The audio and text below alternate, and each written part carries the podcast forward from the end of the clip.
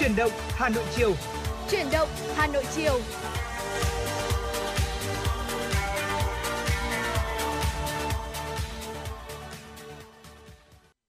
thưa quý vị, Tuấn Kỳ và Bảo Nhật rất vui khi được gặp lại quý vị thính giả trong chương trình Chuyển động Hà Nội chiều ngày hôm nay. Chương trình được phát sóng trực tiếp trên tần số FM 96 MHz của Đài Phát thanh và Truyền hình Hà Nội và cũng đang được phát trực tuyến trên trang web hanoitv.vn thưa quý vị. Vâng, thưa quý vị, và trong buổi chiều ngày hôm nay đồng hành cùng với quý vị ekip của FM 96 chúng tôi đã sẵn sàng để đồng hành cùng với quý vị, mang tới cho chúng ta những thông tin, những chuyên mục hữu ích. Và trong buổi chiều ngày hôm nay cũng rất hy vọng cũng sẽ nhận được những sự tương tác của tất cả quý vị thông qua những thông tin, và nếu có những điều gì đặc biệt, những cái câu chuyện, những góp ý và ngay cả những yêu cầu âm nhạc nữa, chúng tôi sẽ cố gắng được phục vụ trong suốt quá trình thời lượng của chương trình ngày hôm nay. Trong khung giờ từ 16 giờ thì hiện tại chúng tôi đang ghi nhận được nền thời tiết cũng khá là tuyệt vời, đang ở mức 25 độ C, không quá lạnh cũng không quá nóng và cũng không có sự mưa. Chính vì thế cũng phần nào đó trong cái thời điểm cuối năm như thế này thì trên các hành trình hay là công việc của mình thì chắc chắn nó cũng sẽ có những cái sự hanh thông hơn. Nhưng tuy nhiên khi mà cả thời tiết rồi cả giao thông nó có những sự thuận lợi nhất định thì mình cũng nên lưu tâm một chút, là cũng cần phải quan sát, lưu ý đến tốc độ cũng như là đèn tín hiệu rồi cả những khoảng cách nữa, để tránh những cái sự va chạm không đáng có, đặc biệt là trong cái thời điểm cuối năm như thế này rồi. Gần Tết thì cái sự bình an nên đặt lên hàng đầu quý vị ạ. Vâng, đúng là như thế, cái sự bình an bây giờ là quan trọng nhất, bởi vì là gần Tết rồi. Đến khoảng gian chúng ta vui xuân rồi, đấy. Và cái sự Tết này cũng là một cái sự khởi đầu, nhưng mà cũng vừa nó đánh dấu một sự kết thúc, đúng không ạ? Thì nhắc đến cái điều này ấy, thì vô tình tôi đọc được qua một cái bài viết là tại sao mà vừa ra trường lại chia tay. À chà, lại vừa ra trường chia tay à? Đấy, nhiều người đã ra trường lại còn chia tay và họ cảm thấy lạc lõng về thực tế, nhưng mà về bản chất thì người ta nói rằng là họ không bao giờ đấu tranh chống lại sự thật cả. Tức là cái bài viết này nói về một cái điều gọi là cái việc mà con người dám đối mặt với sự thật hay không đó. Thì tôi đọc thêm một bài viết khá là thú vị, và tôi và anh Bảo Nhật sẽ cùng phân tích và chia sẻ với quý vị bài viết này. Đó, thì cái câu chuyện này là kể về một câu chuyện, đó là một người bạn của cái người tác giả này vừa chia tay, và bạn trai của cô ấy nói rằng là cái chuyện tình này phải kết thúc bởi vì là hai người không hợp nhau. Đấy, và người ta ước tính là khi chia tay tất cả cô gái đều nghe lý do là không hợp, đều nghĩ đó sẽ chỉ là một cái cớ, và cô bạn của cái tác giả này không phải ngoại lệ. Cô cảm thấy rất là khó tin, bởi vì là người cùng mình hẹn hò ngày hôm qua thì hôm nay lại muốn chia tay. Và phải nói rằng là có rất nhiều những cái mâu thuẫn và xung đột trong mối quan hệ, đúng không ạ? Mối quan hệ nào cũng vậy. Và tác giả này lại mong cái điều mà bạn chia tay từ rất lâu rồi. Đấy, đấy là có một người bạn như thế cơ chứ đấy. Và anh trai của bạn này thì thuộc là thế hệ thứ hai, là con nhà giàu, đấy, tốt nghiệp được 3 năm. Và cái anh người yêu của bạn cô này đấy, và không muốn kế thừa công việc kinh doanh của gia đình, nên là sau khi ra trường đã quyết định là lập nghiệp với mục tiêu là vượt qua được bố mẹ. Đấy, còn cô bạn này thì là một cô gái thị trấn nhỏ, vừa tốt nghiệp, sống với bố mẹ ở quê, không lo cơm áo gạo tiền và dễ yêu dễ chán, không có kế hoạch trong cuộc đời. Và mục tiêu của cô ấy thì lại là một người đàn ông có thể hỗ trợ cô có một cuộc sống ổn định. Đó. Hai người này thì lại có hai cái mục tiêu khác nhau, hai gia cảnh khác nhau. Một người thì lại thích sự sóng gió, còn một người thì lại khao khát có một sự ổn định. Đó, cái thực tế là như vậy.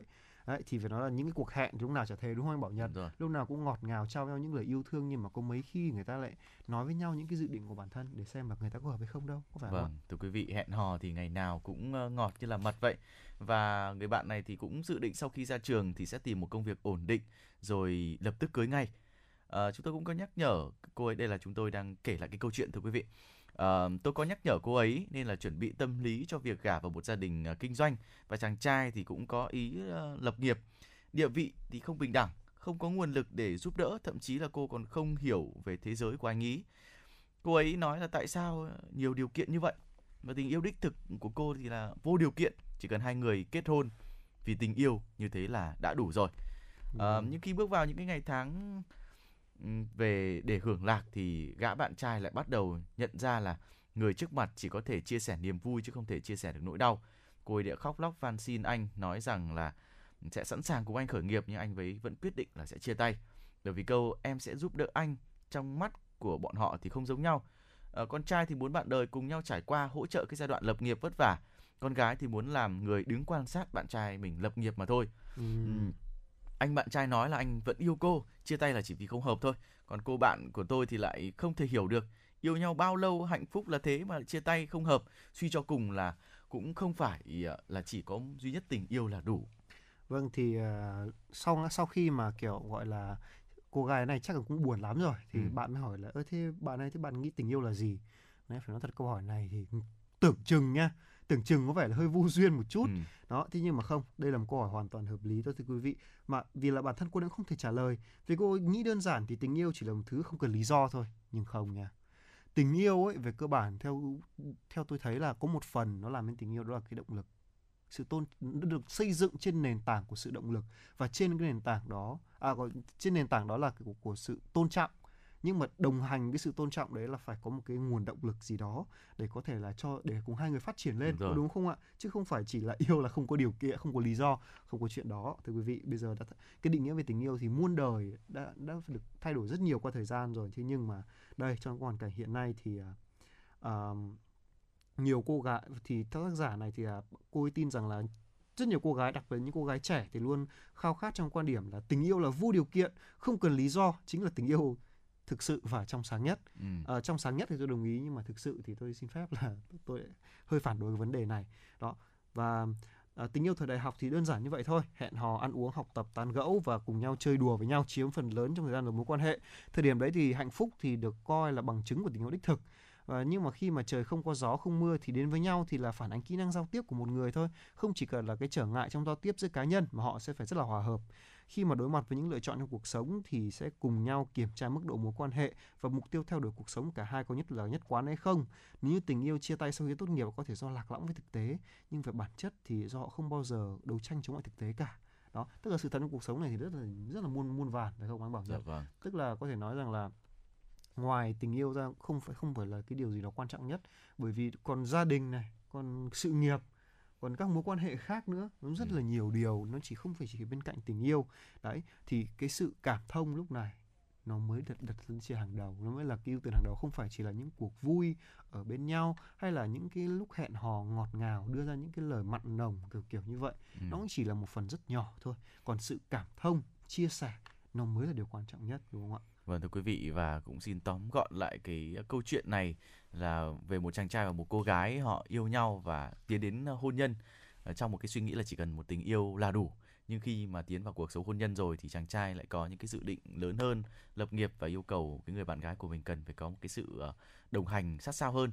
Còn với người phụ nữ thì đôi khi khi mà lúc yêu là một chuyện, còn khi mà đồng hành cùng vượt qua những cái khó khăn trong cái cuộc sống thì lại là một cái chuyện khác. Xảy ra những cái mâu thuẫn, khó khăn khác nhau và mỗi người lại có một quan điểm dẫn đến những cái sự chia ly trong tình cảm. Thì không biết là với quý vị thì mình có những quan điểm như thế nào về tình yêu, rất mong sẽ chia sẻ với chúng tôi trong chương trình ngày hôm nay thông qua trang fanpage của chương trình là Chuyển động Hà Nội FM 96 quý vị nhé. Và bây giờ, trước khi để chúng tôi có thể đón nhận được những thông tin đó từ tất cả quý vị, thì mình sẽ khởi động buổi chiều ngày hôm nay cùng với một giai điệu âm nhạc.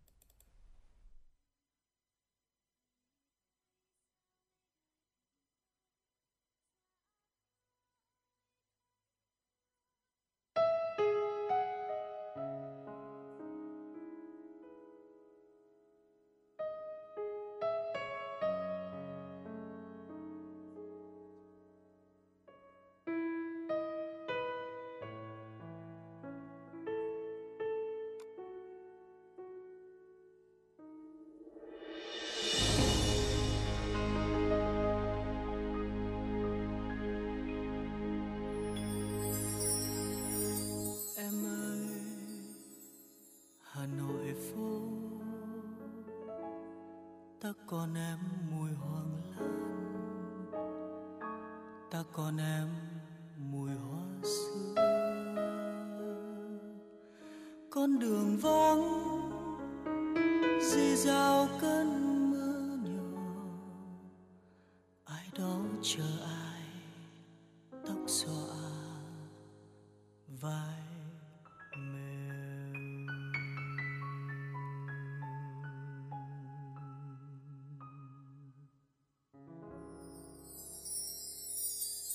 Ta còn em cây bàng mồ côi mùa đông,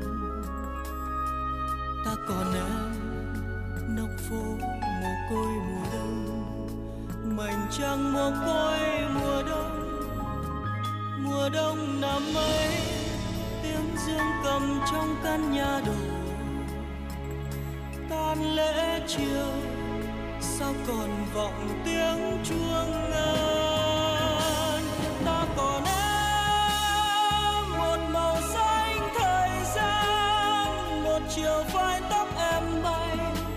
chợt nhỏ chợt hiện người nghệ sĩ lang thang hoài trên phố, bỗng thấy mình chẳng nhớ nổi một con đường. Ta còn em hàng phố cũ giao phong và từng mái ngói xô nghiêng nào nào kỷ niệm. Chiều hồ Tây lao sao hoài cơn sóng, chợt hoàng hôn về từ bao giờ.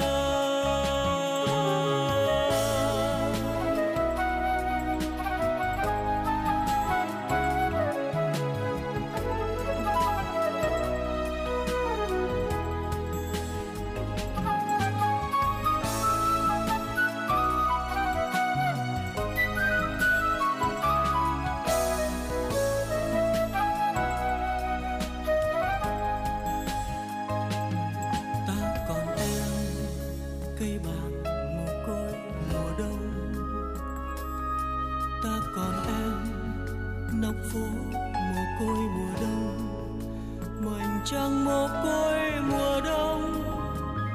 mùa đông năm ấy, tiếng dương cầm trong căn nhà đổ tan lễ chiều, sao còn vọng tiếng chuông ngân. Ta còn em một màu xanh thời gian, một chiều phai tóc em bay chợt nhớ. Người nghệ sĩ lang thang hoài trên phố, bỗng thấy mình chẳng nhớ nổi một con đường. Ta còn em hàng phố cũ giao phong và từng mái ngói xô nghiêng nào nào kỷ niệm. Chiều hồ Tây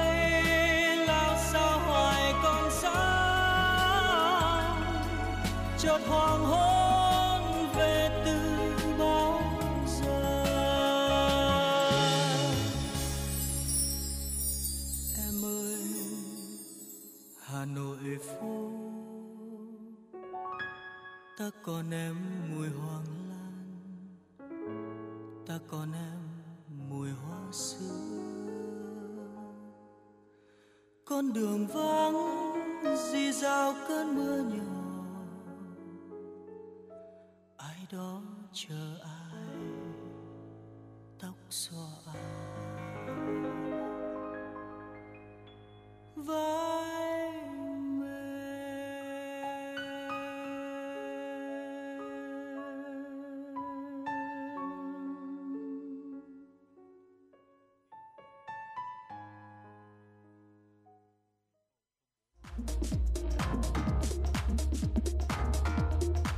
Quý vị và các bạn đang trên chuyến bay mang số hiệu FM 96.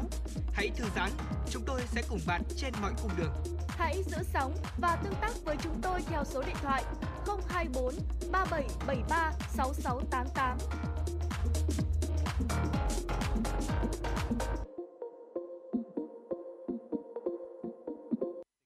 Vâng thưa quý vị, ngay sau đây sẽ là một số thông tin mà phóng viên của chúng tôi đã cập nhật và gửi về cho chương trình. Xin mời quý vị thính giả cùng lắng nghe. Thưa quý vị, Chính phủ đã ban hành Nghị định số 13/2022 ngày 21 tháng 1 năm 2022 sửa đổi bổ sung một số điều Nghị định số 132/2008 ngày 31 tháng 12 năm 2008, Nghị định số 74 ngày 15 tháng 5 năm 2018 của Chính phủ quy định chi tiết thi hành một số điều luật chất lượng sản phẩm, hàng hóa và Nghị định số 86/2012 ngày 19 tháng 10 năm 2012 của Chính phủ quy định chi tiết và hướng dẫn thi hành một số điều luật đo lường. Trong đó thì bổ sung quy định quản lý về truy xuất nguồn gốc sản xuất hàng hóa. Bộ Khoa học và Công nghệ giúp Chính phủ quản lý nhà nước về hoạt động truy xuất nguồn gốc sản phẩm hàng hóa, bảo đảm kết nối, chia sẻ dữ liệu. Các bộ quản lý, ngành, lĩnh vực phối hợp với Bộ Khoa học và Công nghệ quản lý tổ chức triển khai thực hiện truy xuất nguồn gốc đối với sản phẩm hàng hóa.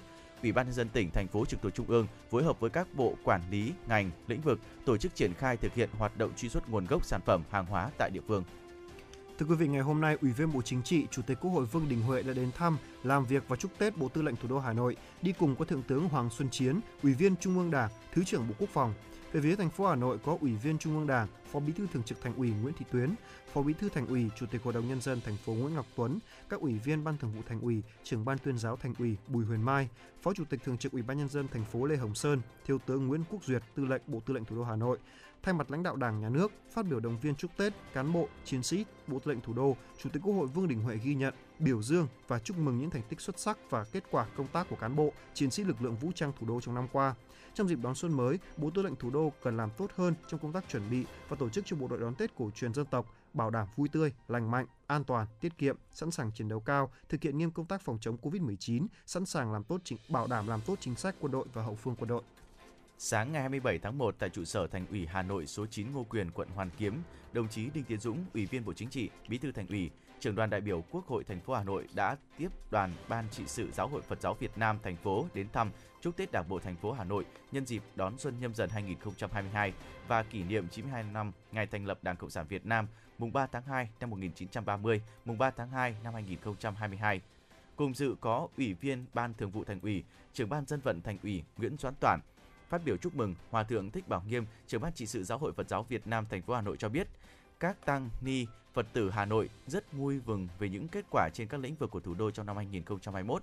Đồng chí Đinh Tiến Dũng ghi nhận, đánh giá cao Giáo hội Phật giáo Việt Nam thành phố Hà Nội, các tăng ni Phật tử đã tích cực tham gia và đóng góp có hiệu quả vào các công việc và kết quả chung của thành phố. Bí thư Thành ủy Hà Nội chúc Ban trị sự Giáo hội Phật giáo Việt Nam thành phố và các tăng ni Phật tử thủ đô một năm mới bình an, dồi dào sức khỏe, hạnh phúc và thành công.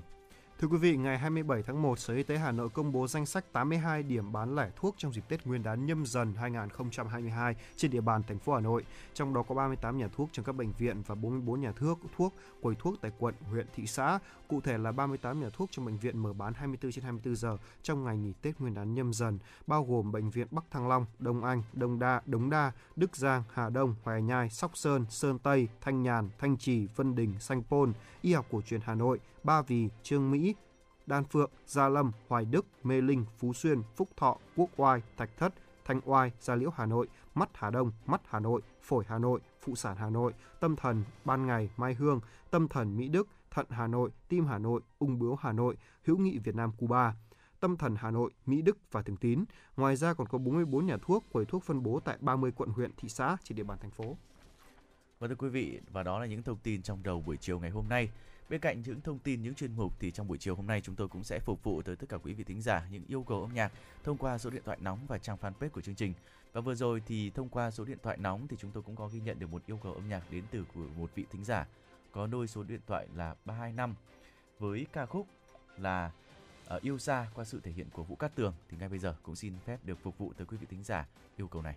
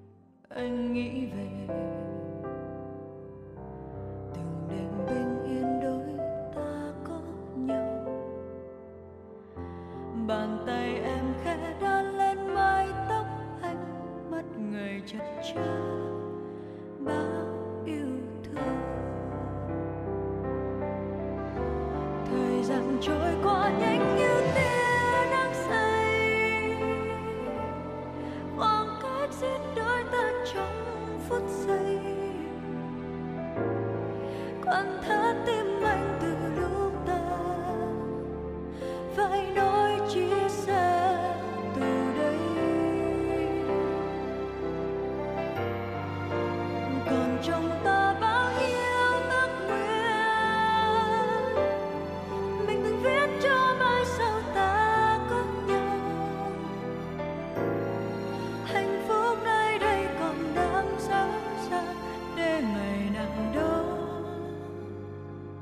lại bắt đầu.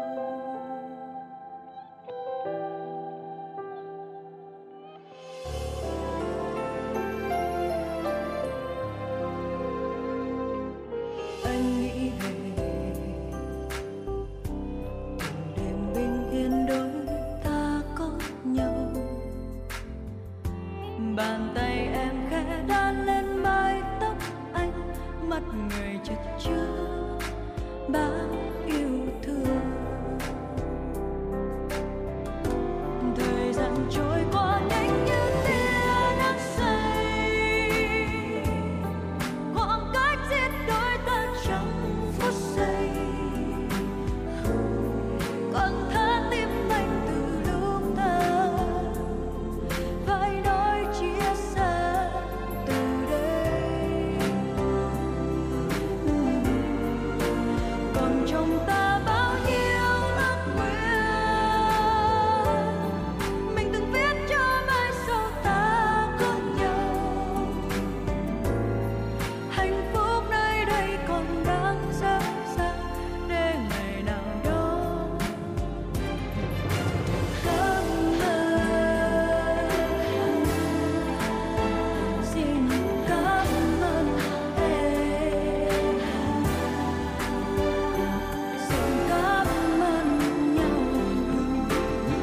Xin cảm ơn em, xin cảm ơn nhau vì những phút giây thật tuyệt vời.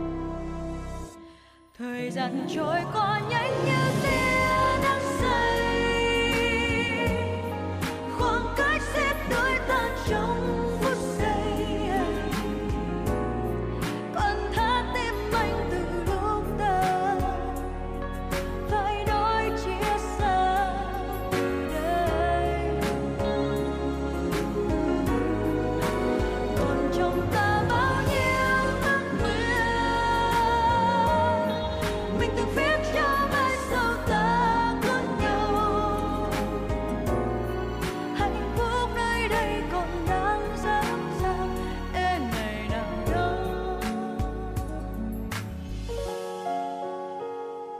ta lại bắt đầu.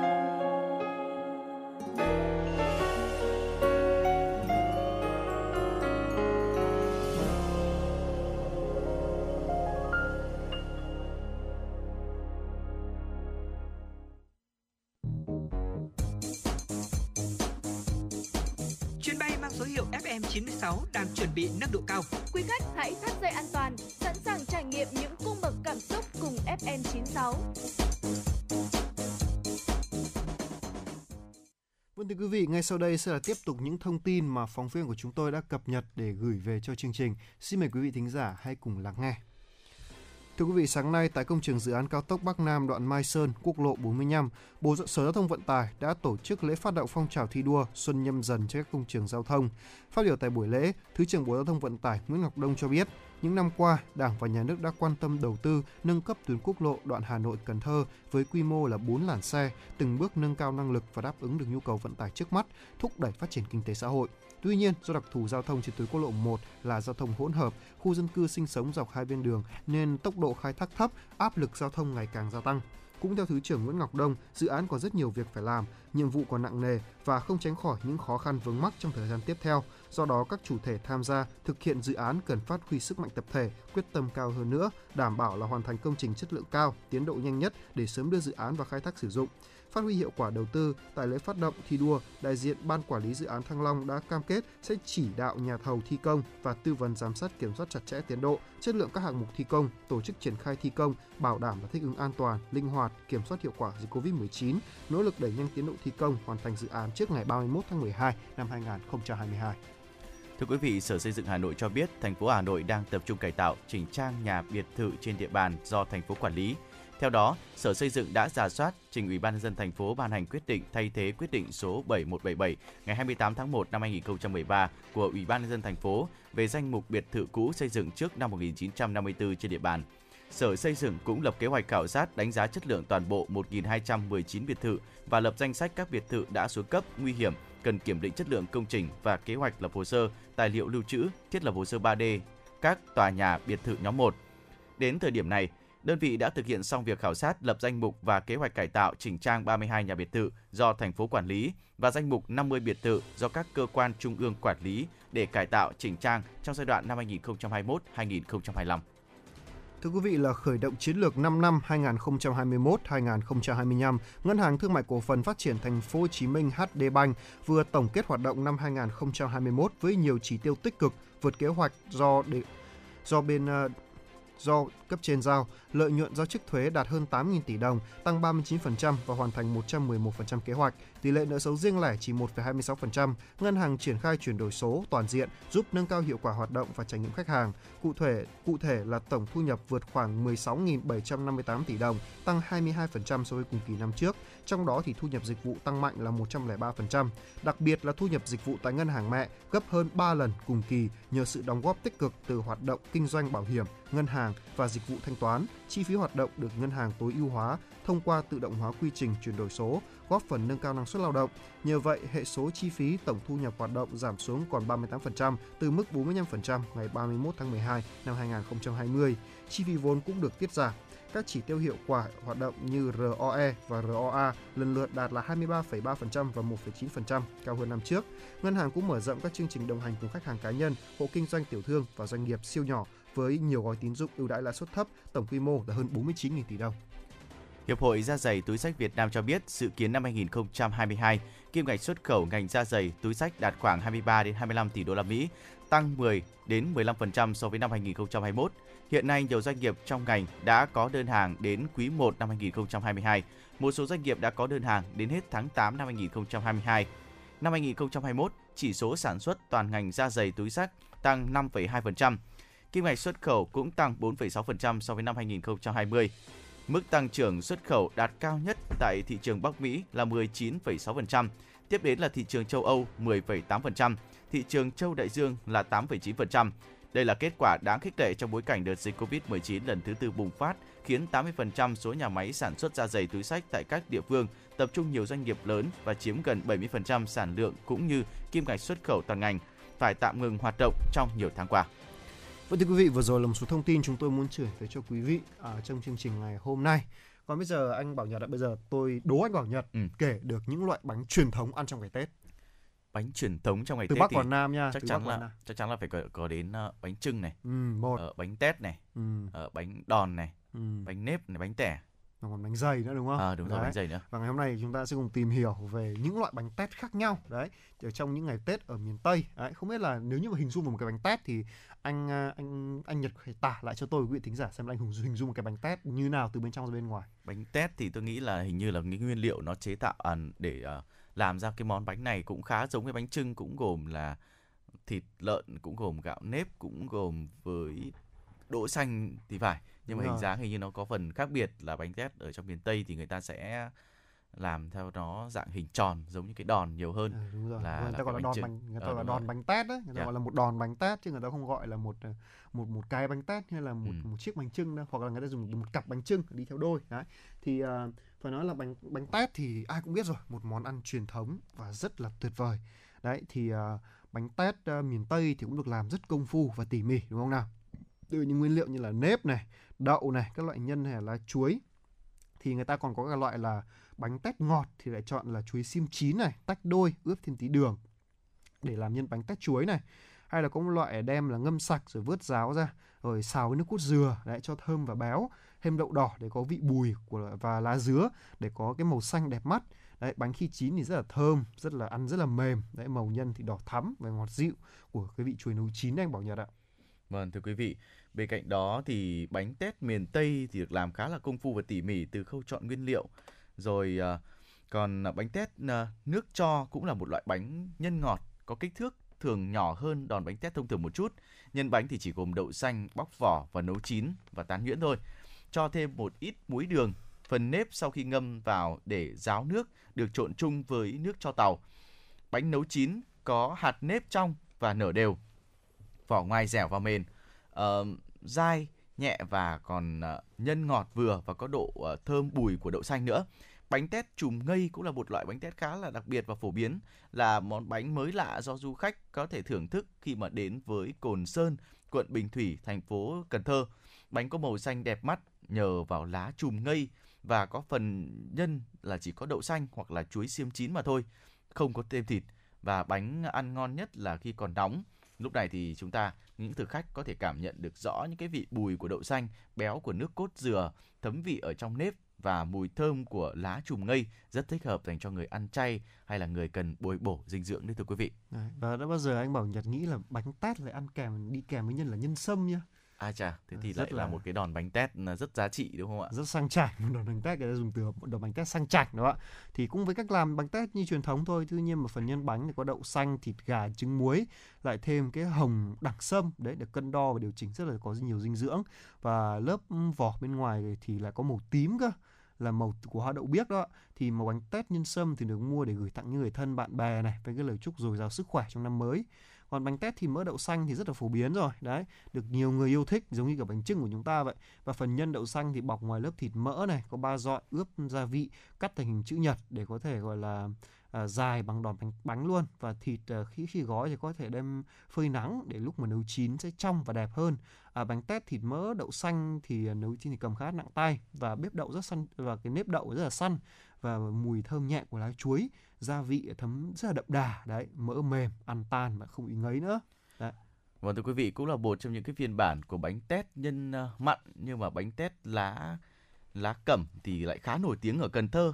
Món ăn này làm thay đổi những cái diện mạo và tăng cho hương vị cho cái bánh tét truyền thống. Người làm bánh thì ngâm nếp với lá cẩm và cho ra một cái màu tím sẫm đấy quý vị.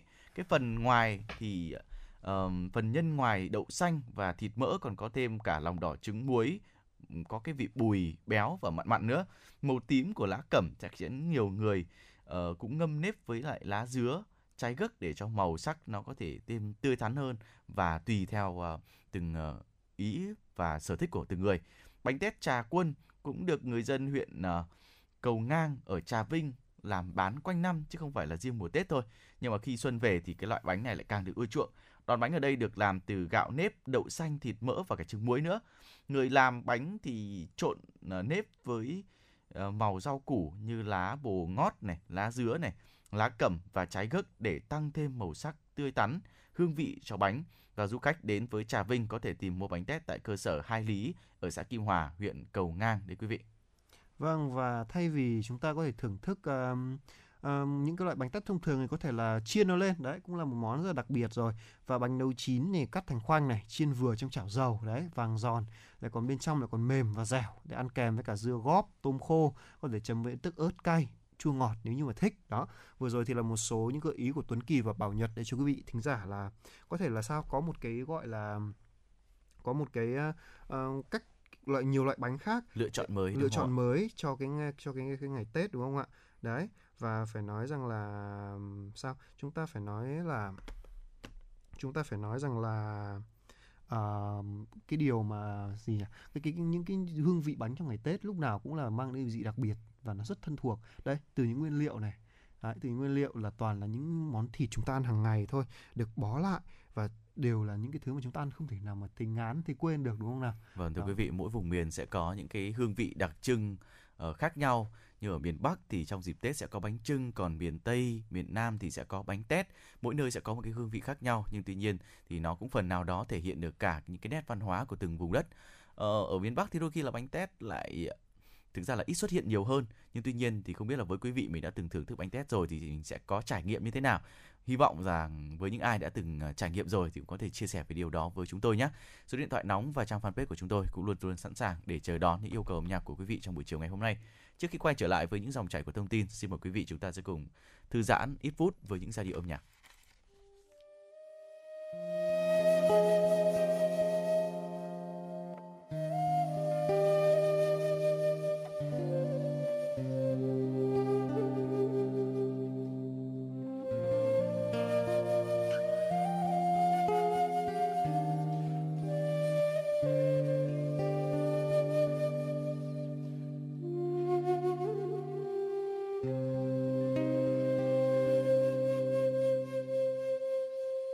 Chân tròn vẫn đi về trên con đường mòn cát trắng quê tôi. Anh thương binh vẫn đến trường. vẫn ôm đàn dạy các em thơ bài hát quê hương, bài hát có ngọn núi quê anh xa vời, bài hát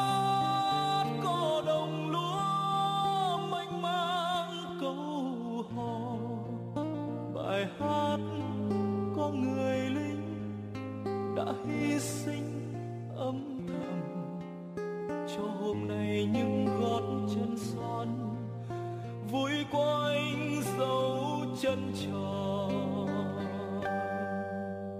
Bài hát có trận đánh không quên bên đồi, bài hát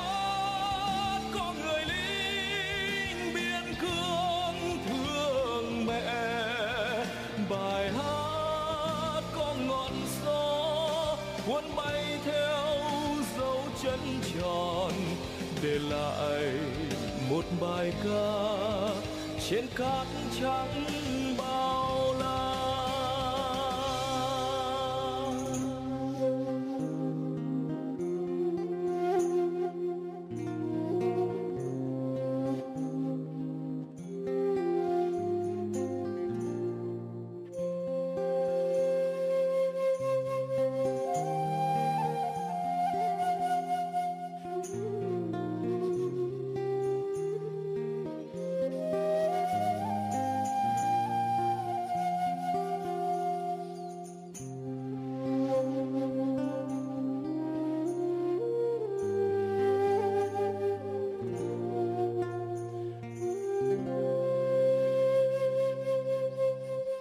Vết chân tròn vẫn đi về trên con đường mòn cát trắng quê tôi.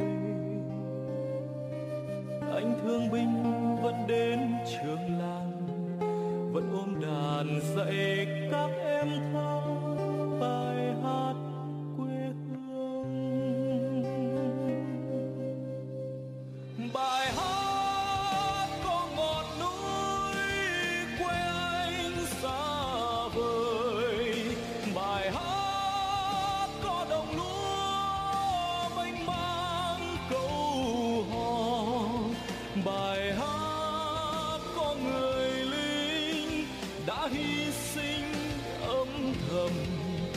cho hôm nay những gót chân son vui quanh dấu chân tròn.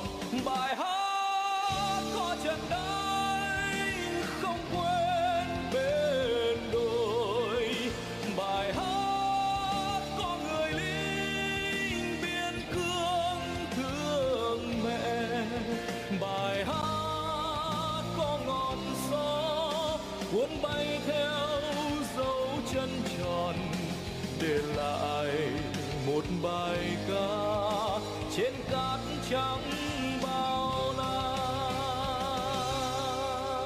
Vết chân tròn vẫn đi về trên con đường mòn cát trắng quê tôi, như bài ca anh viết trong thầm lặng trên bờ cát không lời.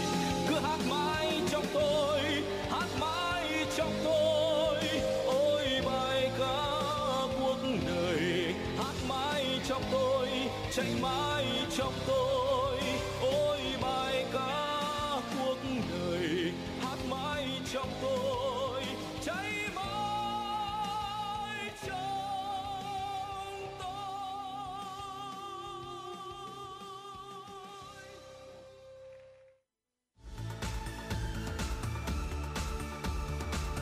Quý vị và các bạn đang theo dõi kênh FM 96 MHz của Đài Phát thanh Truyền hình Hà Nội. Hãy giữ sóng và tương tác với chúng tôi theo số điện thoại 024 3773 6688. FM 96 đồng hành trên mọi nẻo đường.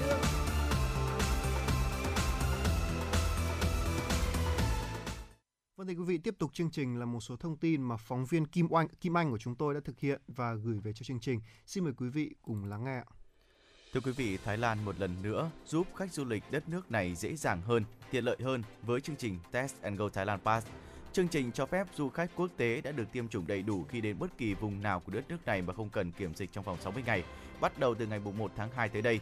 Theo Tổng cục Du lịch Thái Lan, để đủ điều kiện tham gia chương trình, khách du lịch phải đặt và thanh toán trước cho chỗ tại khách sạn đã được phê duyệt và nằm trong chương trình, đồng thời thanh toán trước cho 2 đợt xét nghiệm COVID-19 PCR sẽ được thực hiện vào ngày thứ nhất và ngày thứ 5 của chuyến đi. Du khách cũng cần ở trong phòng của họ 2 ngày này cho đến khi nhận được kết quả xét nghiệm. Bên cạnh đó, khi đặt chân đến Thái Lan, du khách cần kết quả xét nghiệm âm tính được thực hiện trong vòng 72 giờ khi khởi hành và mua bảo hiểm với mức ít nhất là 50.000 đô la Mỹ. Theo Tổng cục Du lịch Thái Lan, du khách cần đăng ký chương trình Test & Go Thailand Pass trực tuyến với ngày mở đầu tiên là ngày 1 tháng 2 tới. Đất nước này đã bắt đầu cho phép khách du lịch tiêm phòng đầy đủ, bỏ qua các kiểm dịch vào tháng 11. Trước khi thắt chặt các hạn chế một lần nữa vào tháng 12 khi biến thể Omicron xuất hiện. Tuy chương trình Test & Go bị tạm dừng vào thời gian này, du khách vẫn có thể tham gia phụ kẹt Sandbox. Chương trình yêu cầu du khách ở lại đảo, cho phép họ đi lại mà không cần cách ly. Thưa quý vị, một dự án Thụy Điển đang triển khai sử dụng thiết bị bay không người lái giúp đem máy khử rung tim cho bệnh nhân nhanh hơn so với xe cứu thương. Đối với những bệnh nhân đột quỵ, vài phút cũng có thể mang lại ý nghĩa quyết định đối với mạng sống. Đó là lý do một dự án Thụy Điển đã triển khai việc sử dụng thiết bị bay trên không người lái đem máy khử rung tim cho bệnh nhân nhanh hơn so với xe cứu thương hoặc là các dịch vụ cấp cứu truyền thống khác. Khi có một trường hợp khẩn cấp y tế, một âm thanh báo động sẽ vang đến một phòng điều khiển Everdron ở ngoại ô thành phố Gothenburg của Thụy Điển. Hệ thống sẽ khởi động thiết bị bay tự lái lập tức đến địa điểm được ghi trên bản đồ mà không gặp vấn đề về giao thông, đem máy khử rung tim đến cho bệnh nhân bất kể họ đang ở đâu. Theo các chuyên gia, nếu bệnh nhân có máy khử rung tim có thể sử dụng máy khử rung tim trong vòng từ 3 đến 5 phút đầu tiên sau khi đột quỵ, khoảng 50% số bệnh nhân có thể sống sót. Tháng 12 năm ngoái, nhóm nghiên cứu đã cứu sống được một người đàn ông 71 tuổi bằng công nghệ này. Một nghiên cứu mới đây đã chỉ ra rằng trong tương lai không xa, bằng cách kiểm tra nhiều mạch nhỏ trên mắt của một người, các bác sĩ có thể dự đoán được nguy cơ tử vong sớm của người đó. Mặc dù nguy cơ bệnh tật và tử vong thường tăng lên theo độ tuổi, những người trong cùng một nhóm tuổi cũng có thể có mức độ nguy cơ khác nhau. Điều này bắt nguồn từ một khái niệm có tên gọi là tuổi sinh học. Khác với tuổi tích lũy theo thời gian như chúng ta vẫn thường biết, tuổi sinh học của một người phụ thuộc vào các yếu tố sinh học, sức khỏe. Nhiều nghiên cứu trước đây đã khám phá ra dấu hiệu để dự đoán tuổi sinh học của mỗi cá nhân dựa trên yếu tố như các gen, khả năng nhận thức, huyết áp, chức năng hệ miễn dịch. Nổi bật trong số đó thì các nghiên cứu đã chỉ ra rằng võng mạc, lớp mô thần kinh nhạy cảm với ánh sáng ở phía sau mắt cũng có thể chỉ ra tuổi sinh học của một người qua hệ thống mạch máu và dây thần kinh. Trong nghiên cứu mới đây, các nhà khoa học đã có một bước tiến mới chuyên sâu hơn trong việc dự đoán tuổi sinh học của một người dựa vào võng mạc.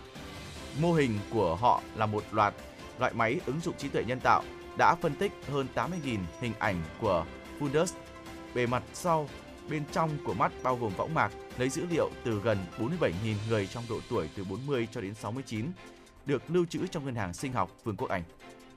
Thưa quý vị, mới đây, chiếc ô tô bay Aircar phát triển bằng công nghệ Clean Vision đã được cơ quan vận tải Slovakia cấp giấy chứng nhận là đủ điều kiện bay, lên ô tô và bay đến một điểm bất kỳ để thưởng thức kỳ nghỉ nào đó.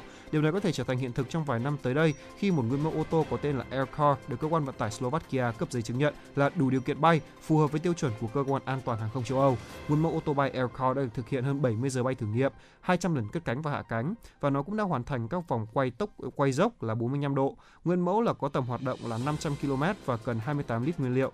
Giá dự kiến cho phương tiện tương lai này là tầm từ 600.000 đến 700.000 đô la Mỹ. Các nhà sản xuất đang kỳ vọng là trong tương lai có thể sản xuất các loại ô tô bay có tầm hoạt động dài hơn khoảng 1.000 km và có tốc độ bay nhanh hơn lên tới khoảng 300.000 km/h. Vâng thưa quý vị, và đó là những thông tin trong buổi chiều ngày hôm nay chúng tôi cũng xin phép được cập nhật đến cho quý vị.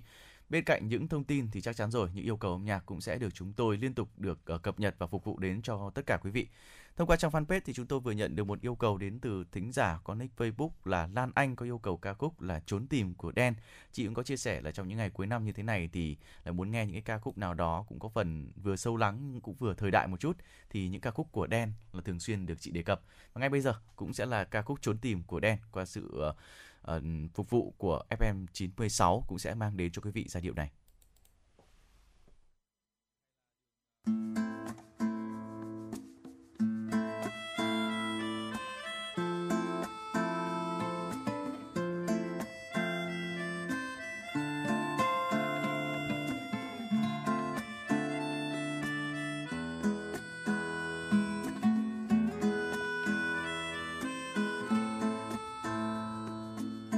Có một cái cây trồng một cái vườn.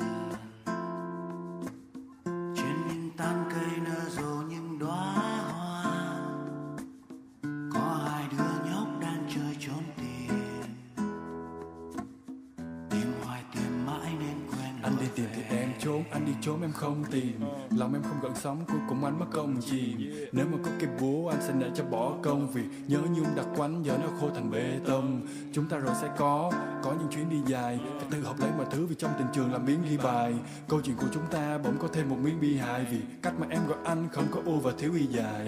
Phía xa thành phố người ta đã bật đèn đường. Hương quen xưa làm anh thấy thật thèm thuồng. Nỗi buồn vàng rực cứ như là chứa đồng thau. Hệt như là Beckham và em chỉ giỏi cửa lòng nhau. Hé cửa sổ ra mà xem, có một chàng thi sĩ đứng ở ngay nhà em. Viết nhạc tình mát ngọt tựa như cây cà rem. Anh ta sẽ đứng ở nơi đây cả đêm. Trên những tán cây nở rộ những đóa hoa. Có hai đứa nhóc đang chơi trốn tìm hoài tìm mãi nên quên lời. Hồi đó anh rụt rè như đám cây mắc cỡ. Gần em mà anh hộp tới mức gây tắc thở. Ta đều không biết có điều gì sao đám mây sắp nở. Trò chơi trốn tìm ngày đó sau này đầy trắc trở. Ta săn bắn những khát vọng và hái lượm như giấc mơ. Ta gieo trong cái ước mộng thứ mà lấy đi nhiều thì giờ ta đang ở những cây hố mà không biết có ngày bị lọt. Để rất lâu sau này chúng ta con mày nhận ra không phải tất cả bông hoa thì đều sẽ có những nhụy ngọt. Gọi tên em làm anh mất giọng hoài, hệt như là một giấc mộng dài. Ta đi tìm cả thế giới nhưng mà lại trốn nhau. Biết vậy thà nghỉ chơi từ lúc mới chớp đau, từ lúc mới chớp đau. Người đi tìm cái người đi trốn cái người đi tìm tình yêu từ những ngày xưa đã ngủ quên dưới tán cây im lìm. Có ba cái cây trong một cái vườn.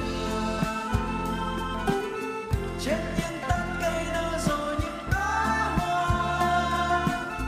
Có hai đứa nhóc đang chơi trốn tìm hoài.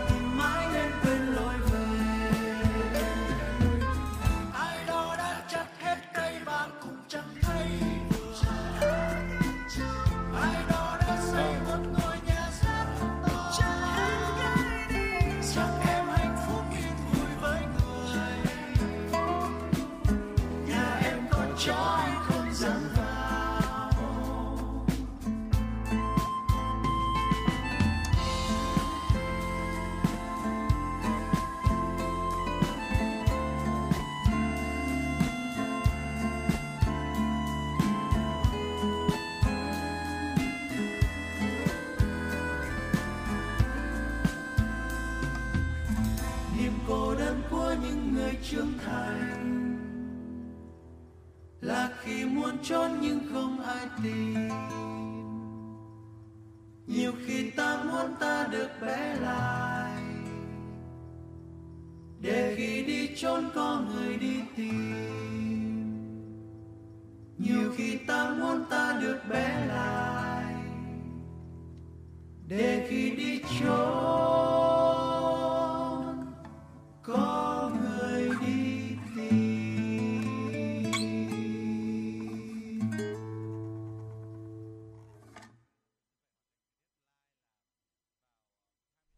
Vâng thưa quý vị, vừa rồi thì tôi có đọc được một cái dòng gọi là góc nhìn đó đến từ một cô ca sĩ cũng rất là quen thuộc với chúng ta, đó chính là ca sĩ Mỹ Linh, đúng không ạ? Và phải nói rằng là đây là một trong những diva nổi tiếng mà rất là quen thuộc với khán giả của chúng ta rồi. Và cô có viết một dòng tản văn mang tên là Qua mùa đông. Đó, và cũng rất là nhiều cảm xúc và tôi và anh Bảo Nhật muốn chia sẻ đến với quý vị thính giả. Xin mời quý vị thính giả hãy cùng lắng nghe. Qua mùa đông. Mấy hôm rồi tôi soạn lại mail cũ để loại bớt cho đỡ nặng. Bỗng gặp mail làm tôi nghẹn ngào mất một lúc. Mail gửi từ anh Trần Lập, vẻn vẹn mấy dòng. Anh gửi ảnh anh chụp trộm hai mẹ con, ảnh rất đẹp. Muốn có file gốc thì gọi anh nhé. Có gì hay thì chia sẻ nhé, anh Trần Lập. Ba cái mail đầy ảnh chụp cùng con gái lớn, ảnh nào cũng ký tên Trần Lập. Ảnh còn đây, mail còn đây, mà người đã nơi nào. Trong trí nhớ tôi lúc nào cũng là hình ảnh anh buộc cái khăn ngang trán ở phòng khám khoa thanh nhạc. Trong hàng khán giả đứng xem hôm tôi thi tốt nghiệp, giọng anh nói vang vang mà ấm áp với cái xe phân khối lớn nổ uỳnh uỳnh ở sân nhạc viện. Năm ngoái bác ruột tôi mất ở A9 bệnh viện Bạch Mai. Bác ốm chừng tuần lễ, nằm một mình ở viện mà chẳng ai được vào thăm, rồi mất. Mẹ tôi khóc suốt, cứ nghẹn ngào bảo mẹ không tin bác mất vì mẹ đã được tiễn biệt bác đâu. Hơn 2 năm qua, tôi loanh quanh ở nhà, hầu như chẳng đi diễn, không được đi dạy. Cả nhà cũng đã tiêu gần hết những đồng tiền tiết kiệm để duy trì cuộc sống và lo cho con cái không phải nghỉ học. Tôi hiểu mọi gia đình đều thế cả, nhưng cái khó là chung. Những ngày giãn cách xã hội, lên mạng đọc tin cứ vui buồn theo nơi này giãn cách, nơi kia phong tỏa. Gọi sang Australia, con trai thông báo bên con lại tiếp tục phong tỏa nữa mẹ ạ. Con không được đi làm nên lại chẳng có tiền mua thực phẩm. Mẹ cho con một ít nhé. Con xin mẹ nhiều cũng ngại mà chẳng biết làm sao. Mẹ bảo, khỏe mạnh là tốt rồi. Mưa gió mãi rồi cũng sẽ nắng lên thôi. Cứ bình tĩnh con ạ. Mới xong bữa sáng, lại nhặt rau chuẩn bị bữa trưa. Đi dọn rửa xong, nghỉ trưa một tí đã lại đến bữa chiều. Nói rồi đọc sách. Xong bữa chiều, xem một lúc phim rồi lại chuẩn bị đi ngủ. Giữa các bữa tranh thủ tập đàn, nghe sách nói rồi đọc sách. Ngày nào cũng không quên chạy bộ cho khỏe, còn chịu con Covid. Nhà tôi cả nhà làm nghề nhạc nên mẹ thất nghiệp ở nhà nấu cơm thì may bố và con gái vẫn túc tắc làm việc. Tôi có niềm vui là chiều trước giờ cơm vào phòng nhạc xem bố con làm việc. Thấy hai khuôn mặt như đúc nhau, chỉ là một già, một trẻ, gật gật lắc lắc, tâm đắc nhau từng đoạn. Cả nhà tôi cố gắng sống giản đơn, tìm thu nhập từ việc dạy online. Gần một năm trước, vì đã nung nấu từ lâu, thêm phần may mắn đã tìm thấy một đội toàn người hay ho nên xây dựng được khóa luyện hát cùng Mỹ Linh. Càng làm, càng học hỏi, tôi và nhóm nhận ra những cơ hội không ngờ mà nếu bạn không thử thì không bao giờ biết hết giới hạn của mình. Vì ở nhà nên bất đắc dĩ mọi thành viên đều thành chuyên gia tự trang điểm, tự quay chụp, dựng clip, tự làm hết. Không đi hát event thì có cái nghề mới là quay bài hát của tôi gửi cho bên tổ chức để họ làm event online. Đúng là chẳng cái khó, nó ló cái khôn. Thế nào rồi cũng có giải pháp, chỉ cần sẵn sàng tâm thế cho mọi đổi thay. Con gái tôi thấy bố mẹ ở nhà nhiều, thu nhập sút giảm mà anh trai lại đang học bác sĩ tận Australia. Ngành học vừa lâu mà lại vừa đắt. Nó thấy mẹ hay ngồi im lặng nhìn xa xa. Nó bảo mẹ đừng lo, con sẽ gánh vác cùng bố mẹ. Mục tiêu là anh Duy phải học xong. Nó cày ngày đêm, sáng tác, phối khí, thuê cho mọi nơi, rồi nhận sâu. Ít nhiều gì thì cũng chăm chỉ đi hát. Cuối năm nó hỏi số tài khoản của mẹ và chuyển tiền kêu mẹ lo cho anh. Ôi con gái tôi, nó làm mẹ khóc. Nghĩ đến việc nhà có người nối nghiệp, tôi cảm thấy biết ơn. Thấy tôi còn có đủ sống là đã tốt lắm rồi, nên không bao giờ dám buồn. Nhiều người còn khổ lắm mà họ còn chưa than. Tôi coi gần 3 năm Covid là cơ hội để nhìn lại, chậm lại để chuẩn bị cho chặng tiếp theo. Tôi buộc thuộc tiếp người lạc quan, nên dù trong vận hạn khó khăn vẫn luôn nhìn thấy tia sáng để làm điểm tựa cho ngày kế tiếp. Sở dĩ tôi có được cái tính ấy có thể là vì tôi luyện hơi thở và luyện hát mỗi ngày. Vì bạn biết không, khi tập trung vào hơi thở và tập trung để tập hát, thực ra là bạn đang sống nhiều nhất vì nó chánh niệm vô cùng. Chẳng ai vừa tập trung hít thở vừa buồn lo được. Luyện hát cũng thế. Covid làm thay đổi tận gốc mỗi con người, mỗi gia đình và xã hội. Dịch dã cũng làm thử thách tất cả. Cái gì tốt, xấu cũng không thể nào giấu mãi được.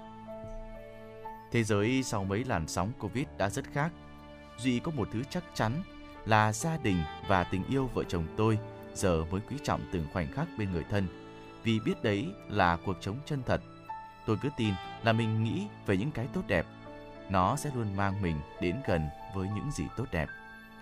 Mấy hôm rồi nghe nhiều ca bệnh trở lại, Hà Nội lại to. Tôi không mong gì hơn bình an cho tất cả.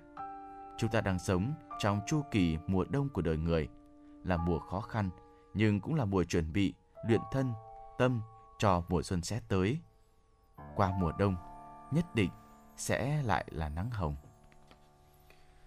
Vâng thưa quý vị, vừa rồi là một phần chia sẻ mà đọc từ một bài từ của diva Mỹ Linh. Thật sự là nó vừa mang lại nguồn động lực và một cái nguồn năng lượng của chúng ta để chuẩn bị cho một năm mới, có phải không ạ?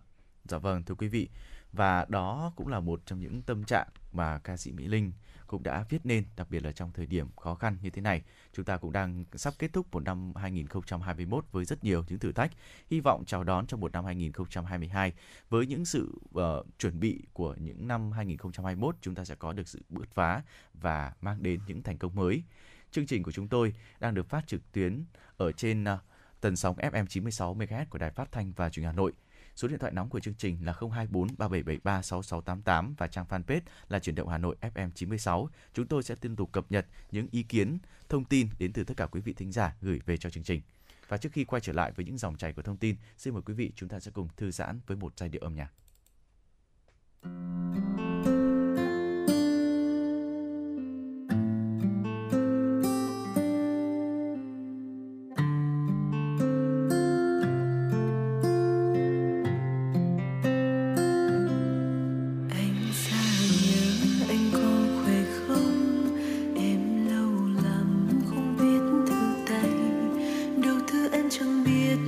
Gì mời cô em ở đây nhớ anh với đây.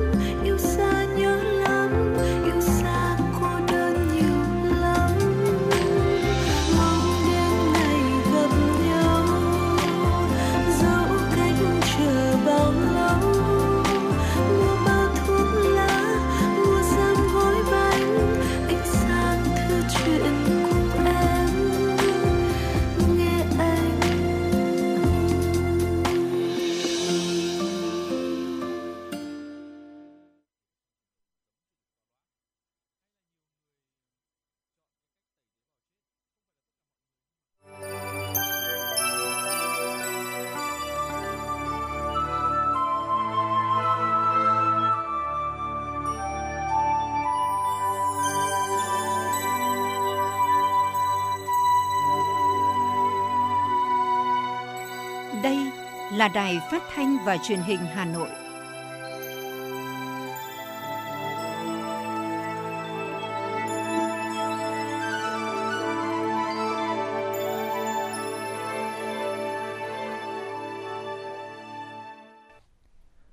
Quý vị và các bạn thân mến, chương trình Chuyển động Hà Nội chiều của chúng tôi đang được phát trực tiếp trên tần số FM 96 MHz của Đài Phát thanh và Truyền hình Hà Nội.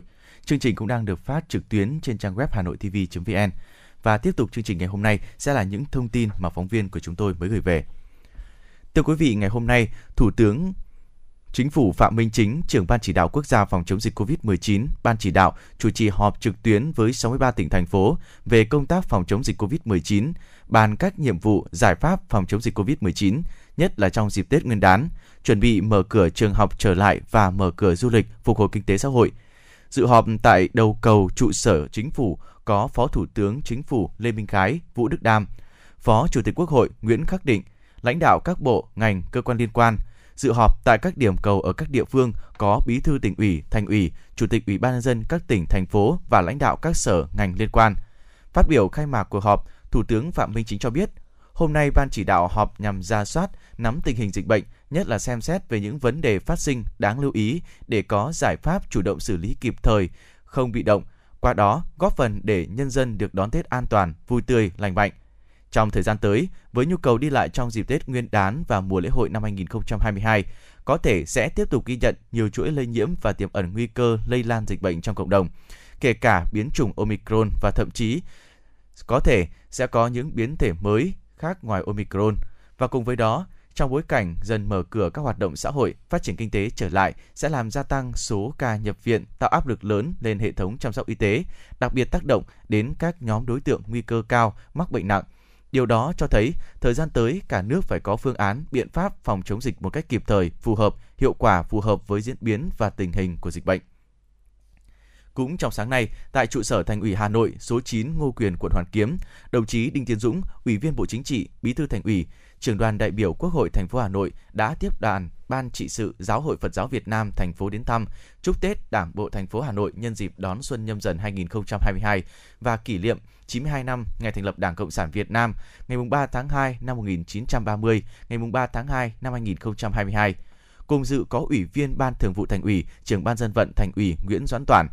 Phát biểu chúc mừng, Hòa thượng Thích Bảo Nghiêm, Trưởng Ban trị sự Giáo hội Phật giáo Việt Nam thành phố Hà Nội cho biết, các tăng ni Phật tử Hà Nội rất vui mừng về những kết quả trên các lĩnh vực của thủ đô trong năm 2021. Hòa thượng Thích Bảo Nghiêm chúc Đảng bộ thủ đô cùng các đồng chí lãnh đạo Thành ủy một năm mới dồi dào sức khỏe, mọi việc hanh thông cát tường. Tiếp tục lãnh đạo chỉ đạo hệ thống chính trị và nhân dân thủ đô vượt qua mọi khó khăn, đạt thành công trên các mặt công tác, thực hiện thắng lợi nghị quyết Đại hội Đảng bộ các cấp đã đề ra.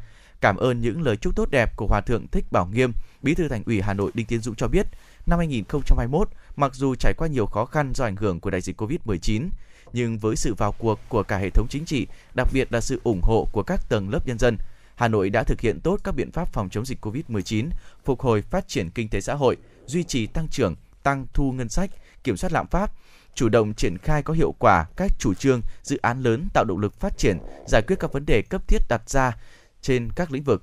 Đồng chí Đinh Tiến Dũng ghi nhận, đánh giá cao Giáo hội Phật giáo Việt Nam thành phố Hà Nội, các tăng ni Phật tử đã tích cực tham gia và đóng góp có hiệu quả vào những công việc và kết quả chung của thành phố. Trong đó, Giáo hội Phật giáo Việt Nam thành phố luôn gương mẫu đi đầu vận động, tuyên truyền về công tác phòng chống dịch bệnh, phát huy tinh thần đoàn kết, đồng hành cùng cấp ủy chính quyền, các cấp của thành phố. Bí thư Thành ủy Hà Nội chúc Ban trị sự Giáo hội Phật giáo Việt Nam thành phố và các tăng ni Phật tử thủ đô một năm mới bình an, dồi dào sức khỏe, hạnh phúc và thành công.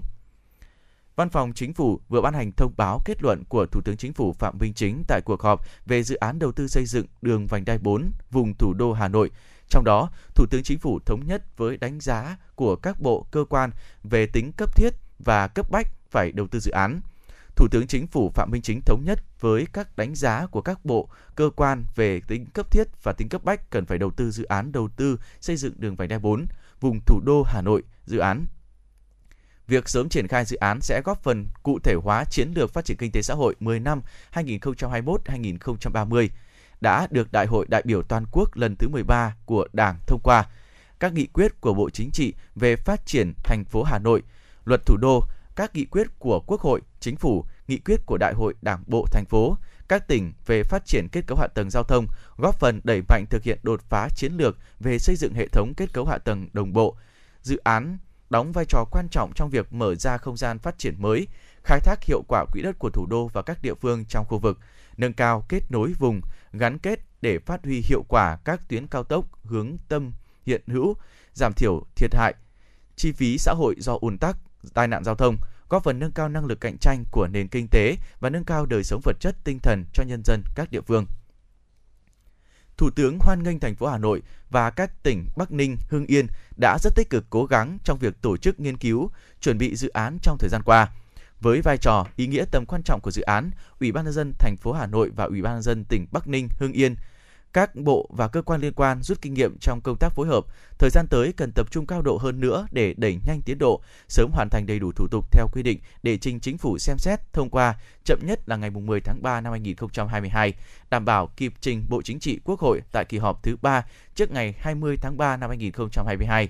Trên cơ sở báo cáo của Bộ Kế hoạch và Đầu tư, Bộ Giao thông Vận tải, Ủy ban nhân dân thành phố Hà Nội, ý kiến của các bộ, ngành và các địa phương cơ bản thống nhất về hình thức đầu tư, các cơ chế chính sách đặc thù để đảm bảo tính khả thi của dự án. Dự án đầu tư xây dựng đường vành đai 4 vùng thủ đô Hà Nội theo hình thức đầu tư hỗn hợp được chia tách thành 3 dự án thành phần. Trong đó, dự án thực hiện bồi thường, giải phóng mặt bằng tái định cư và dự án đầu tư xây dựng đường đô thị, đường song hành thực hiện theo hình thức đầu tư công, cơ cấu hợp lý, khả thi giữa vốn trung ương và vốn địa phương. Dự án đầu tư đường cao tốc theo hình thức đối tác công tư PPP, hợp đồng BOT, trong đó tỷ lệ vốn nhà nước tham gia dự án PPP không quá 50% tổng mức đầu tư. Một số cơ chế đặc thù tương tự như đối với chương trình Phục hồi và Phát triển Kinh tế Xã hội được Quốc hội thông qua tại Nghị quyết số 43/2022 QH15 ngày 11 tháng 1 năm 2021 và Nghị quyết số 44/2020 QH15 ngày 11 tháng 1 năm 2022 về chủ trương đầu tư dự án đầu tư xây dựng công trình đường bộ cao tốc Bắc Nam phía Đông giai đoạn 2021-2025, không kiến nghị cơ chế chuyển đổi hình thức đầu tư. Thủ tướng Chính phủ giao Ủy ban nhân dân thành phố Hà Nội thành lập ngay tổ công tác dự án vành đai 4 vùng thủ đô Hà Nội, trong đó Chủ tịch Ủy ban nhân dân thành phố Hà Nội là tổ trưởng tổ công tác. Nhiệm vụ của tổ công tác là rà soát, thống nhất kế hoạch triển khai chi tiết, cụ thể bảo đảm tiến độ báo cáo Chính phủ trước khi Bộ Chính trị và trình Quốc hội tại kỳ họp tháng 5 năm 2022, nghiên cứu đề xuất tỷ lệ vốn hợp lý giữa trung ương, địa phương và các cơ chế chính sách cần thiết, khả thi để triển khai dự án nhanh nhất có thể, cũng như các tuyến đường vành đai 3, 4 thành phố Hồ Chí Minh, tuyến đường vành đai 4 vùng thủ đô Hà Nội có vai trò ý nghĩa rất quan trọng đối với sự phát triển của thành phố Hà Nội và các địa phương trong khu vực. Thủ tướng Chính phủ giao Bộ trưởng Bộ Kế hoạch và Đầu tư là thành viên Chính phủ phụ trách về lĩnh vực đầu tư, thừa ủy quyền của Thủ tướng Chính phủ thay mặt Chính phủ ký tờ trình Quốc hội đối với dự án đường vành đai 4 vùng thủ đô Hà Nội và dự án đường vành đai 3, vành đai 4 thành phố Hồ Chí Minh sau khi được Chính phủ thông qua. Thủ tướng Phạm Minh Chính đã giao Phó Thủ tướng Lê Văn Thành thay mặt Thủ tướng Chính phủ trực tiếp chỉ đạo tổ công tác triển khai dự án đường vành đai 4 vùng thủ đô Hà Nội, bảo đảm tính khả thi, tiến độ, chất lượng, tiết kiệm, hiệu quả.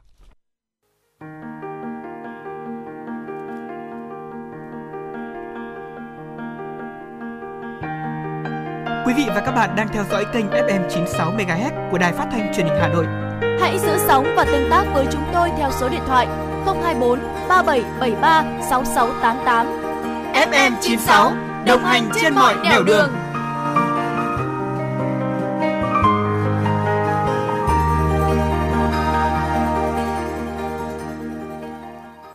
Thưa quý vị, xuân Nhâm Dần đã về. Trong sắc xuân mới, các vườn hoa trên khắp mọi miền thủ đô Hà Nội luôn nhộn nhịp phục vụ cho thị trường Tết. Mùa xuân năm nay trên những cánh đồng, nhiều loài hoa khoe sắc rực rỡ, đẹp mắt. Còn ngay sau đây, xin mời quý vị hãy theo dõi phóng sự Sắc xuân trên cánh đồng hoa.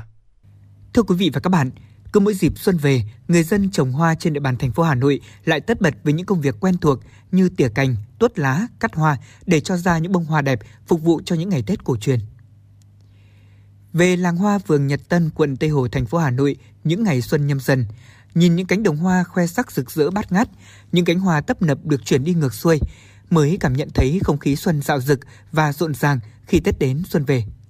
Năm nay, tuy tiết trời nắng nhiều làm cho hoa đào, hoa ly nở sớm, thế nhưng người trồng đào tại phường Nhật Tân vẫn say sưa với công việc thường năm, đó là chăm sóc cây đào, cây hoa ly để có hoa nở rộ đúng vào dịp Tết Nguyên đán, phục vụ thú chơi đào và ly của người dân Hà Thành.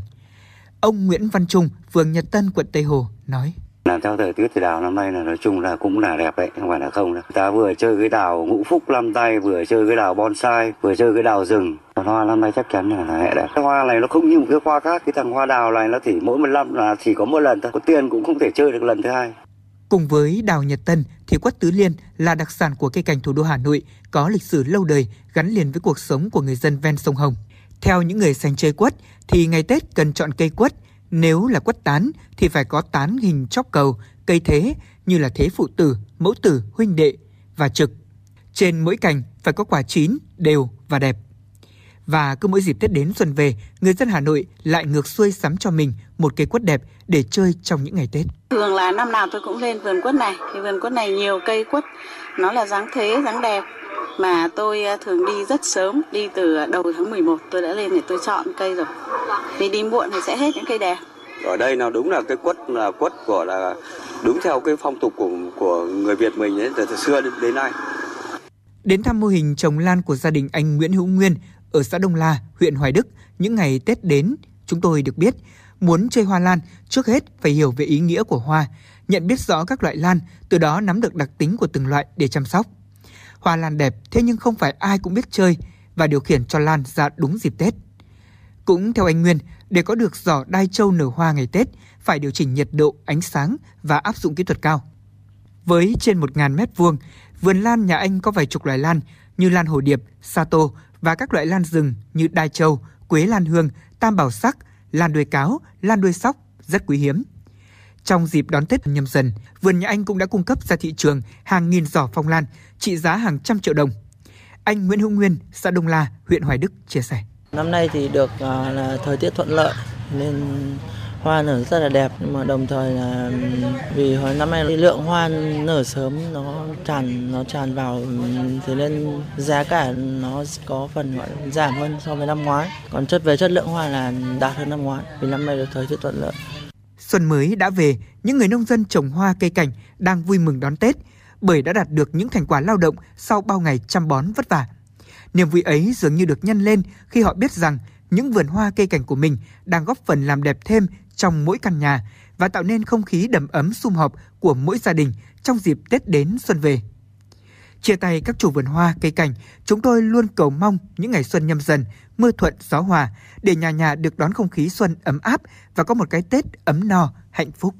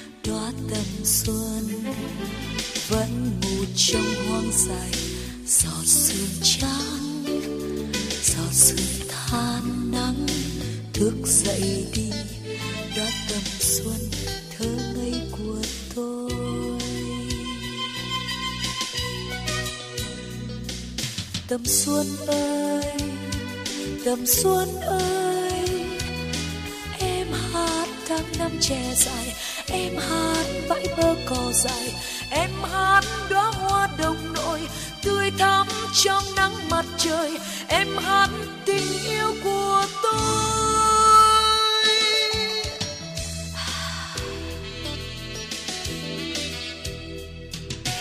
Một ngày nắng, một ngày xanh nắng đóa tầm xuân, cánh hồng như môi cười chào em nhé, nụ cười tươi thế thức dậy đi, hỡi tình yêu thơ ngây của tôi.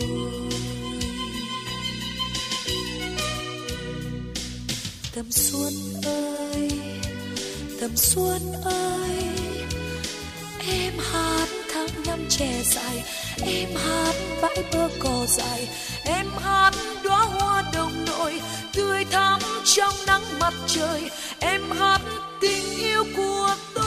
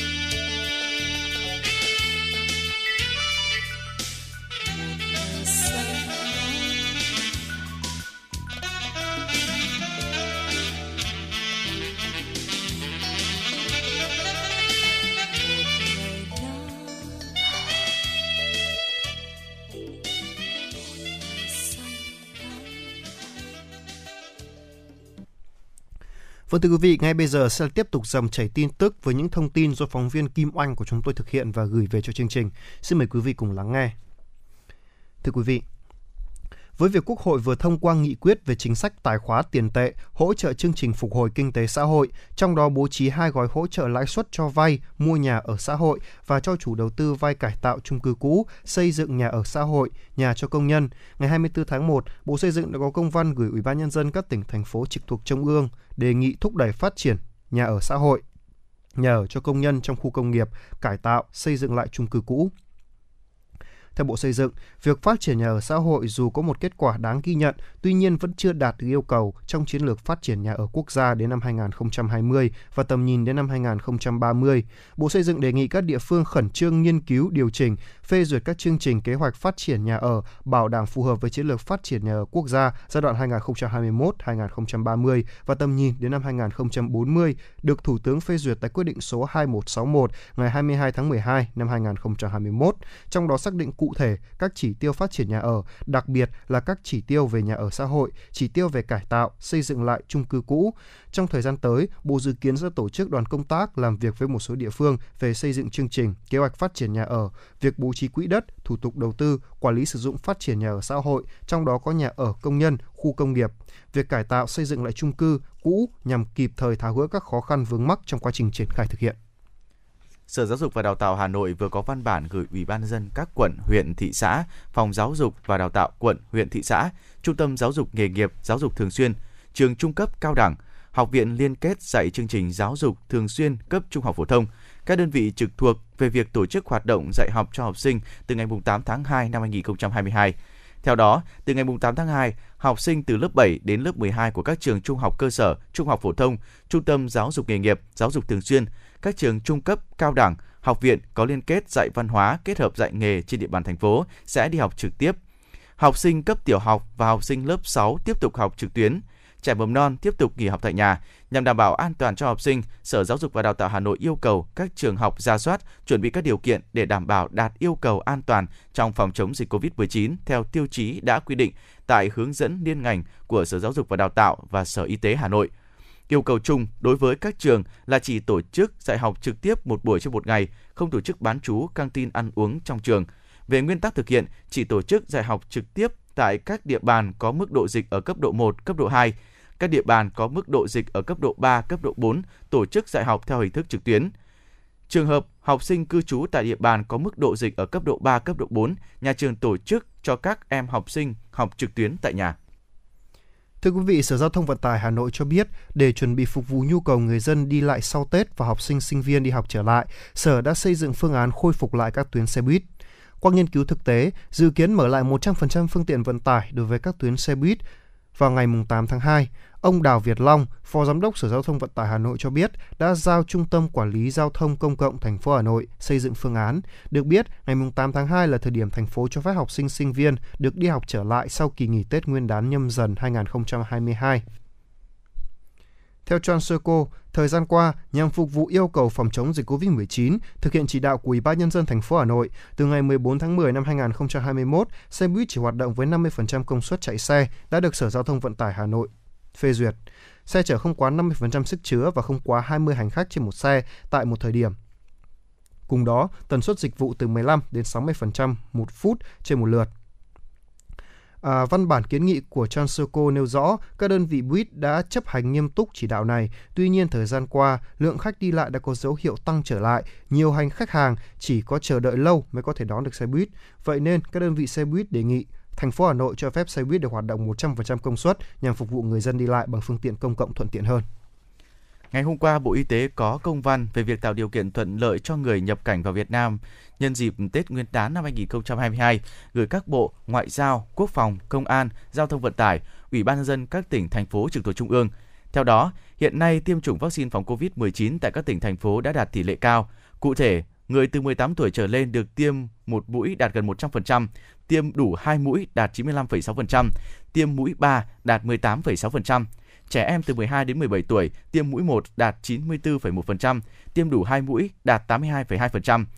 Vì vậy, để tạo điều kiện thuận lợi cho người nhập cảnh vào Việt Nam nhân dịp Tết Nguyên đán năm 2022 và đảm bảo công tác phòng chống dịch, Bộ Y tế đề nghị các cán bộ, Ủy ban nhân dân các tỉnh, thành phố trực thuộc Trung ương tiếp tục chỉ đạo thực hiện các nội dung tại quy định công văn số 10688 của Bộ Y tế về việc phòng chống dịch COVID-19 đối với người nhập cảnh. Bên cạnh đó, Bộ Y tế cũng đề nghị các địa phương hướng dẫn và tạo điều kiện thuận lợi cho người nhập cảnh vào Việt Nam nhân dịp Tết Nguyên đán năm 2022, đồng thời hướng dẫn họ thực hiện các biện pháp phòng chống dịch, bao gồm thực hiện 5K, khai báo y tế trước khi nhập cảnh và ngay khi về đến địa điểm lưu trú. Thưa quý vị đang lắng nghe chương trình Chuyển động Hà Nội chiều được phát trực tiếp trên tần số FM 96 MHz của Đài Phát thanh và Truyền hình Hà Nội. Chỉ đạo nội dung Phó tổng biên tập Nguyễn Tiến Dũng, tổ chức sản xuất Lê Xuân Luyến, biên tập Minh Thơm, MC Tuấn Kỳ, Bảo Nhật, thư ký Kim Anh cùng kỹ thuật viên Bích Hòa thực hiện. Còn bây giờ xin mời quý vị thính giả hãy giữ sóng, chúng tôi sẽ tiếp tục gửi đến cho quý vị những thông tin tiếp theo sau một giai điệu âm nhạc. Xin mời quý vị cùng lắng nghe.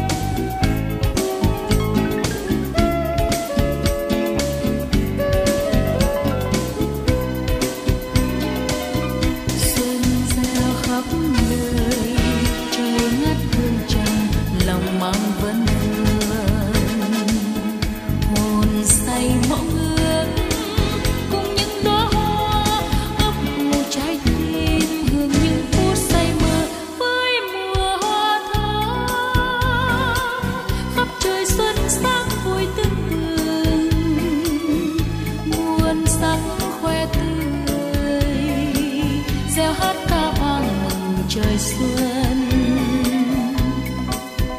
trời sáng tô màu sắc cho những cánh hoa khi trời xuân thắm tô cho đời muôn màu nồng ngát hương thơm. Trời xuân mang niềm nhớ cho những kiếp người sống cô đơn, ước mong mùa xuân rạng rỡ khắp nơi trần thế.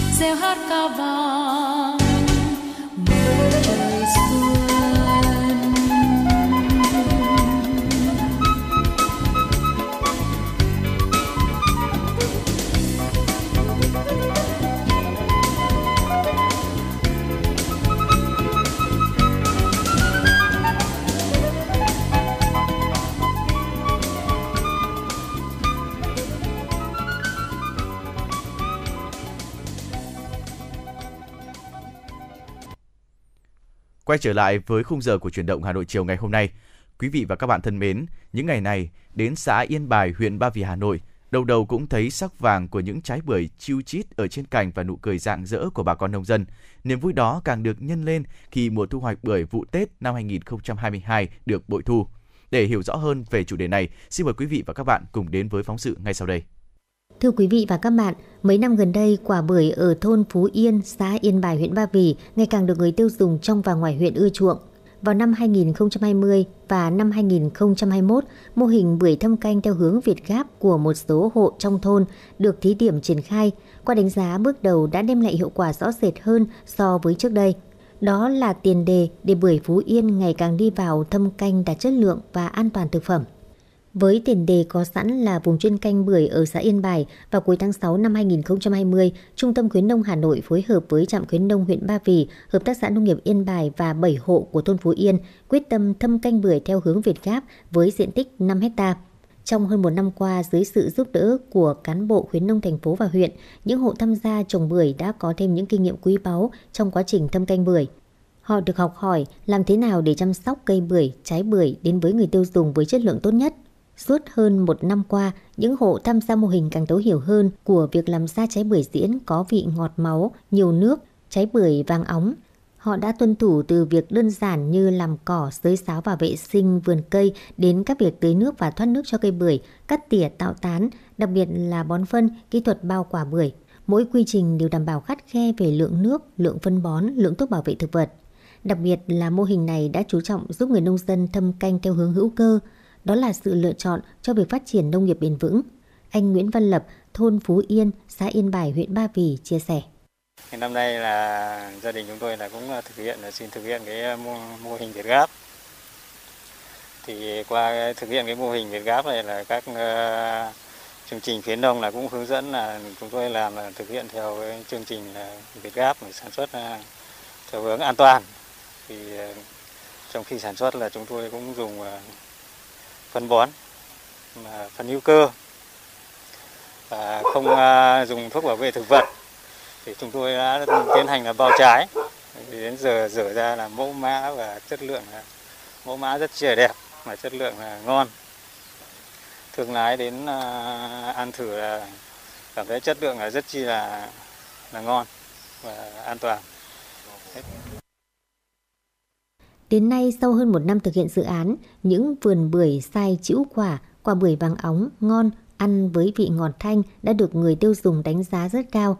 Kết quả phân tích các chỉ tiêu kim loại nặng trong đất, nước và dư lượng thuốc bảo vệ thực vật trong sản phẩm tại các điểm đại diện mô hình đều nằm trong giới hạn cho phép. Đất và nước tưới và sản phẩm tại các điểm mô hình đảm bảo đủ điều kiện theo tiêu chuẩn VietGAP. Bưởi được bao quả đã hạn chế được sâu bệnh hại quả, mẫu mã quả đều và đẹp, tỷ lệ quả loại 1 cao. Mặt khác, mô hình được cấp chứng nhận VietGAP, do vậy giá bán cao hơn từ khoảng 5.000 đồng một quả, qua đó làm tăng hiệu quả kinh tế gần 20% so với ngoài mô hình, giúp nâng cao thu nhập cho người nông dân. Mô hình tạo ra sản phẩm an toàn chất lượng, giúp nâng cao nhận thức cho người nông dân trong việc thực hiện quy trình thâm canh bưởi theo VietGAP, tạo thói quen ghi chép nhật ký sản xuất cho người nông dân. Qua đánh giá thì mô hình này đã có thu nhập dự kiến là 804 triệu đồng một hectare, giá trị tăng 25% so với việc thâm canh so với những năm trước. Đặc biệt, đến nay, diện tích canh tác 5 hectare bưởi thâm canh theo mô hình VietGAP ở thôn Phú Yên đã được thương lái, người dân đặt mua và thu mua hết, tạo sự phấn khởi cho người trồng bưởi Phú Yên về sản phẩm của mình. Ông Nguyễn Văn Bảy, Giám đốc Hợp tác xã Nông nghiệp Yên Bài, huyện Ba Vì cho biết. Thực hiện cái chương trình mỗi xã một sản phẩm, thì ngay từ những đầu năm thì được sự chỉ đạo của Đảng ủy, Ủy ban xã Yên Bài, chỉ đạo cho Hợp tác xã Nông nghiệp Yên Bài hướng dẫn bà con xã viên xã Yên Bài thực hiện một số cái mô hình bưởi sản phẩm nông nghiệp sạch, thì qua sự hỗ trợ của khuyến nông huyện và trung tâm khuyến nông thành phố Hà Nội, thì cũng lần đầu tiên là Hợp tác xã Nông nghiệp Yên Bài thực hiện mô hình bưởi VietGAP cho 5 ha bưởi và 7 hộ gia đình tham gia thực hiện.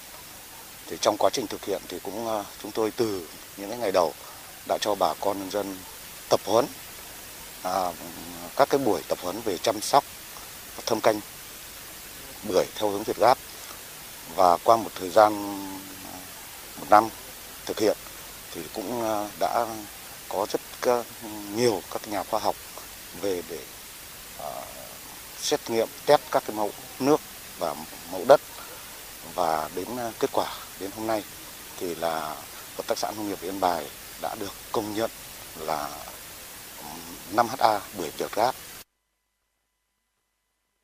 Những ngày này đến xã Yên Bài, đầu cũng thấy những vườn bưởi trĩu chít quả vàng. Riêng tại thôn Phú Yên, hầu hết bưởi có độ tuổi trên 10 năm nên tôm bưởi vàng son, nhiều nước, vị ngọt đậm, ít hạt, mùi thơm dịu nhẹ. Khi bóc múi bưởi thường không ướt tay. Quả bưởi có thể bảo quản trên 2 tháng trong điều kiện thời tiết bình thường nên được mọi người rất ưa chuộng. Đây cũng là cơ sở quan trọng để những quả bưởi được trồng, chăm sóc và bảo đảm tại xã Yên Bài có mặt tại các chợ, siêu thị lớn phục vụ tốt hơn nhu cầu của người tiêu dùng.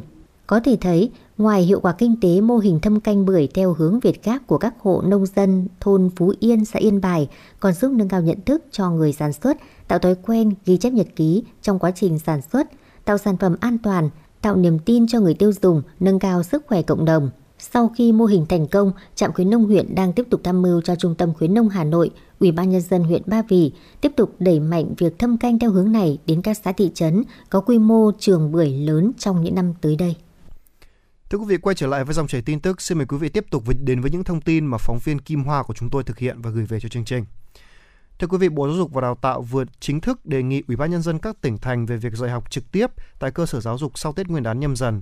Theo đó, Bộ Giáo dục và Đào tạo đề nghị Chủ tịch Ủy ban nhân dân tỉnh thành chỉ đạo khẩn trương các địa phương bàn giao cơ sở vật chất đã trưng dụng của các cơ sở giáo dục đóng trên địa bàn, sửa chữa các hư hại để bảo đảm sử dụng tốt, quan tâm chỉ đạo các cơ sở giáo dục tiến hành vệ sinh, khử khuẩn trường lớp trước khi cho học sinh đến trường.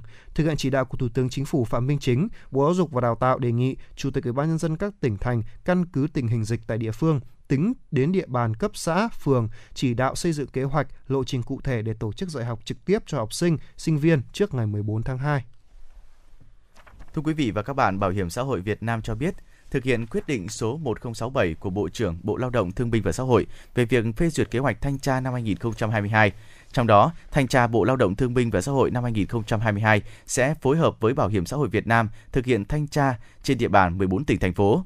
Cụ thể bao gồm Bắc Ninh, Phú Thọ, Hà Nội, Thanh Hóa, Phú Yên, Khánh Hòa, Bạc Liêu, Hậu Giang, Hồ Chí Minh, Bắc Giang, Quảng Ngãi, Đắk Lắk, Bình Dương, Đồng Nai.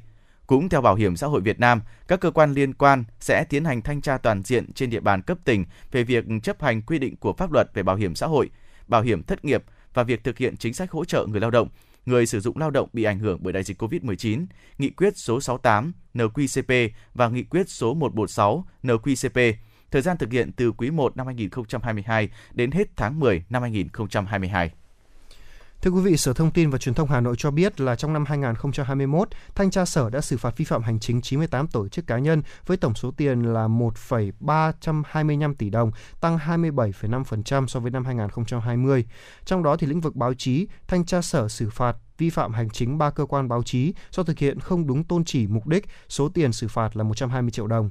Với lĩnh vực in, phát hành, Sở đã xử phạt hành vi hành chính đối với 9 tổ chức cá nhân với số tiền là 117 triệu đồng về hành vi là sử dụng máy photocopy để nhân bản xuất bản phẩm và hoạt động in xuất phẩm không được phép, phát hành xuất bản phẩm không có chứng từ chứng minh nguồn gốc xuất xứ, đồng thời tịch thu 9.700 xuất bản phẩm. 650 kg bán thành phẩm vi phạm, phát hiện chuyển hồ sơ đề nghị cơ quan công an khởi tố đối với 2 vụ việc về tàng trữ sách giả và in xuất bản phẩm không phép. Trong lĩnh vực quản lý thông tin điện tử, mạng xã hội, Sở Thông tin và Truyền thông phối hợp với cơ quan chức năng rà soát 90 trang thông tin điện tử, 150 tài khoản mạng xã hội đưa thông tin sai sự thật về môi trường mạng và về dịch COVID-19, xử phạt vi phạm hành chính đối với 69 tổ chức cá nhân với số tiền là 965,5 triệu đồng, trong đó phạt hành chính 60 cá nhân với số tiền là 615,5 triệu đồng, 9 tổ chức với số tiền là 350 triệu đồng. Thực hiện chỉ đạo của Phó Thủ tướng Chính phủ Lê Văn Thành về tăng cường phòng chống hạn hán, thiếu nước, đảm bảo nguồn nước sản xuất vụ đông xuân, Bộ Nông nghiệp và Phát triển Nông thôn vừa đề nghị Ủy ban nhân dân thành phố Hà Nội chỉ đạo lắp đặt khẩn cấp bơm giã chiến tại khu vực trạm bơm Trung Hà thuộc địa bàn huyện Ba Vì và cống Liên Mạc thuộc địa bàn quận Bắc Từ Liêm để thích ứng với tình trạng các công trình không thể vận hành do mực nước sông bị hạ thấp, đồng thời sớm có kế hoạch nâng cấp công trình đảm bảo lấy nước không phụ thuộc vào dòng chảy bổ sung từ các hồ chứa thủy điện. Thực tế, trong 2 đợt điều tiết vừa qua, các hồ thủy điện đã điều tiết 3,44 tỷ mét khối nước bổ sung cho các sông, bao gồm sông Hồng, sông Đà, sông Đuống. Tuy nhiên, do lòng dẫn bị hạ thấp, mực nước sông Hồng không đủ điều kiện vận hành cống lấy nước Liên Mạc. Việc thiếu nguồn nước không chỉ khiến cho sông Nhuệ ngày càng ô nhiễm mà còn gây đặc biệt khó khăn trong việc đảm bảo nguồn nước phục vụ 13.000 hectare sản xuất nông nghiệp tại 8 quận huyện của Hà Nội. Còn trạm bơm Trung Hòa thì không thể vận hành trong đợt điều tiết nước thứ nhất và chỉ vận hành được 1 đến 2 tổ máy trên tổng số là 9 tổ máy, khiến gần 3.500 hectare sản xuất nông nghiệp của huyện Ba Vì đối diện nguy cơ thiếu nước sản xuất nông nghiệp vụ xuân 2022. Thưa quý vị, với chủ đề là Cánh én chào xuân, nâng tầm tri thức, phố sách Xuân Nhâm Dần 2022 sẽ mở cửa từ ngày 29 tháng 1 đến ngày 6 tháng 2, tức là từ ngày 27 tháng Chạp năm Tân Sửu đến hết ngày 6 tháng Giêng năm Nhâm Dần tại phố sách Hà Nội. Phố 19 tháng 12, quận Hoàn Kiếm. Phố sách Xuân Nhâm Dần 2022 do Ủy ban Nhân dân quận Hoàn Kiếm chủ trì, phối hợp với Sở Thông tin và Truyền thông Hà Nội tổ chức nhân dịp kỷ niệm 92 năm ngày thành lập Đảng Cộng sản Việt Nam, mùng 3 tháng 2 năm 1930, mùng 3 tháng 2 năm 2020, đồng thời phát huy hiệu quả không gian văn hóa phố sách Hà Nội và duy trì nét đẹp văn hóa đọc của người nhân dân thủ đô trong dịp đầu xuân năm mới. Khác với những kỳ trước, bắt đầu mở từ ngày mùng 3 Tết, phố sách Xuân Nhâm Dần thay đổi thời gian tổ chức, mở xuyên Tết nhằm mang đến những trải nghiệm mới cho độc giả và du khách. Hiện phố sách Hà Nội đang được trang hoàng mang đậm không khí xuân Hà Nội. Các đơn vị xuất bản đang chuẩn bị nhiều chương trình khuyến mãi, các hoạt động, sự kiện tương tác với bạn đọc ngay tại gian hàng với nhiều phần quà hấp dẫn để tri ân, mang đến nhiều niềm vui, may mắn nhân dịp năm mới cho bạn đọc. Thưa quý vị, Ủy ban Nhân dân thành phố Hà Nội đã ban hành thông báo về việc không tổ chức bắn pháo hoa đêm giao thừa Tết Nguyên đán Nhâm Dần 2022. Thông báo trên nêu rõ, thực hiện nghiêm chỉ thị số 35 ngày 31 tháng 12 năm 2021 của Thủ tướng Chính phủ về việc tăng cường các biện pháp bảo đảm đón Tết Nguyên đán Nhâm Dần 2022 vui tươi, lành mạnh, an toàn, tiết kiệm, thành phố sẽ không tổ chức bắn pháo hoa theo như kế hoạch. Trước đó vào ngày 31 tháng 12 năm 2021, Ủy ban nhân dân thành phố Hà Nội ban hành kế hoạch số 330 về tổ chức bắn pháo hoa Tết Nguyên đán Nhâm Dần 2022. Theo kế hoạch này, thành phố sẽ tổ chức bắn pháo hoa đêm giao thừa tại đảo Dừa, công viên Thống Nhất, quận Hai Bà Trưng. Thưa quý vị và các bạn, trong những năm qua, với những chủ trương định hướng đúng đắn, cộng với tinh thần đoàn kết quyết tâm cao của Đảng bộ, chính quyền và nhân dân huyện Thường Tín trong thực hiện chương trình mục tiêu quốc gia về xây dựng nông thôn mới, mà giờ đây diện mạo nông thôn trên địa bàn đã có nhiều đổi mới, đời sống vật chất và tinh thần của người dân được cải thiện đáng kể. Để hiểu rõ hơn về vấn đề này, xin mời quý vị và các bạn cùng đến với phóng sự ngay sau đây. Thưa quý vị và các bạn, đến nay, huyện Thường Tín đã được công nhận là huyện đạt chuẩn nông thôn mới năm 2020. Tiếp tục phát huy những kết quả đạt được, huyện đang nỗ lực xây dựng các tiêu chí cho giai đoạn nông thôn mới nâng cao. Là một trong 13 xã của Hà Nội được công nhận đạt chuẩn nông thôn mới nâng cao, nhiệm kỳ 2021-2025, xã Hồng Vân, huyện Thường Tín quyết tâm xây dựng thành công xã nông thôn mới kiểu mẫu gắn liền với phát triển du lịch. Để đạt được mục tiêu này, những năm qua, trong chương trình xây dựng nông thôn mới, xã Hồng Vân đặc biệt chú trọng đến xây dựng cơ sở hạ tầng, tạo cơ sở cho thu hút du lịch. Bên cạnh đó, các công trình văn hóa, di tích lịch sử được nâng cấp, trùng tu. Xã cũng chú trọng tổ chức đào tạo nguồn nhân lực, đa dạng các sản phẩm du lịch đặc trưng của xã, như các sản phẩm nông sản, hoa cây cảnh, dịch vụ tham quan, cắm trại, nghỉ dưỡng, tìm hiểu, nghiên cứu về văn hóa, làng nghề, nông nghiệp. Tổ chức phát động và thực hiện tốt hai phong trào lớn là xây dựng cảnh quan, môi trường xanh sạch đẹp và xây dựng người Hồng Vân thân thiện mến khách. Ông Nguyễn Hải Đăng, Bí thư Đảng ủy xã Hồng Vân chia sẻ. Là phấn đấu là từ nay đến năm 2025 xã Hồng Vân sẽ trở thành xã nông thôn mới kiểu mẫu và mang một cái chất rất đặc thù riêng của thủ đô Hà Nội, và một điều đặc biệt nữa là sẽ phấn đấu Hồng Vân trở thành một cái điểm đến du lịch hấp dẫn trong thành phố và du khách của các tỉnh bạn. Đấy cũng là cái mục tiêu mà chúng tôi muốn là biến cái kinh tế xanh, tức là kinh tế là lấy thương mại dịch vụ du lịch làm kinh tế mũi nhọn của một cái xã mà trước đây xuất phát điểm là một xã thuần nông. Theo ông Kiều Xuân Huy, Chủ tịch Ủy ban nhân dân huyện Thường Tín được biết, sau 10 năm thực hiện chương trình xây dựng nông thôn mới, đến nay huyện có 28 trên 28 xã được công nhận đạt chuẩn nông thôn mới, đạt 9 trên 9 tiêu chí huyện nông thôn mới. Các phong trào thi đua xây dựng nông thôn mới của huyện đã phát triển sâu rộng và trở thành động lực thúc đẩy phát triển kinh tế xã hội của huyện. Để đạt được kết quả này, thời gian qua, nhận thức trong đội ngũ cán bộ, công chức, viên chức các cấp và nhân dân về xây dựng nông thôn mới trên địa bàn huyện Thường Tín đã có sự thay đổi. Đặc biệt, vai trò của người dân trong xây dựng nông thôn mới đã từng bước được xác định rõ ràng, qua đó đã khuyến khích, động viên người dân tích cực tham gia đóng góp xây dựng nông thôn mới. Điển hình như việc người dân bảo vệ môi trường đã có chuyển biến rõ rệt, đã tự ý thức phân loại rác thải, góp phần đảm bảo vệ sinh môi trường.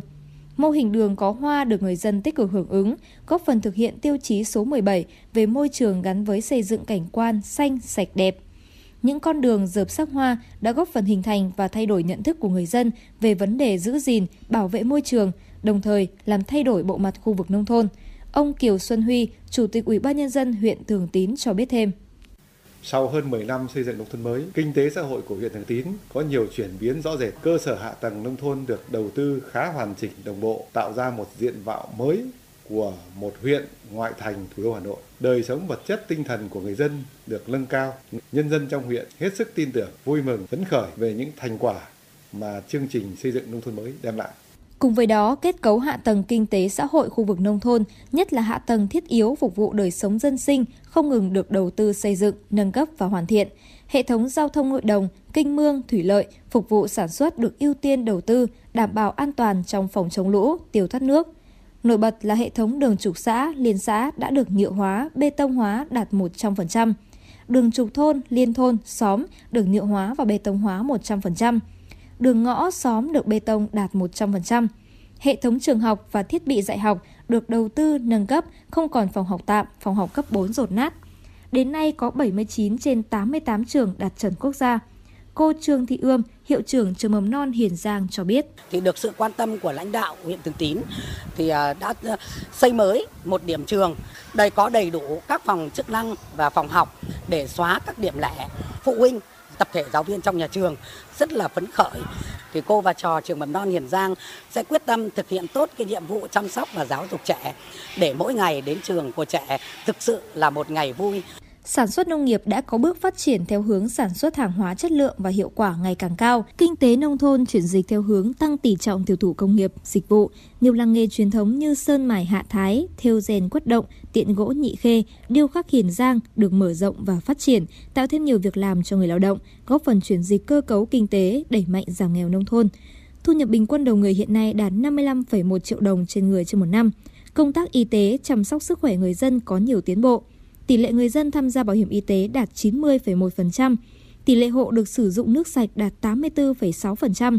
Các phong trào xây dựng gia đình văn hóa, làng văn hóa có bước phát triển cả về số lượng và chất lượng.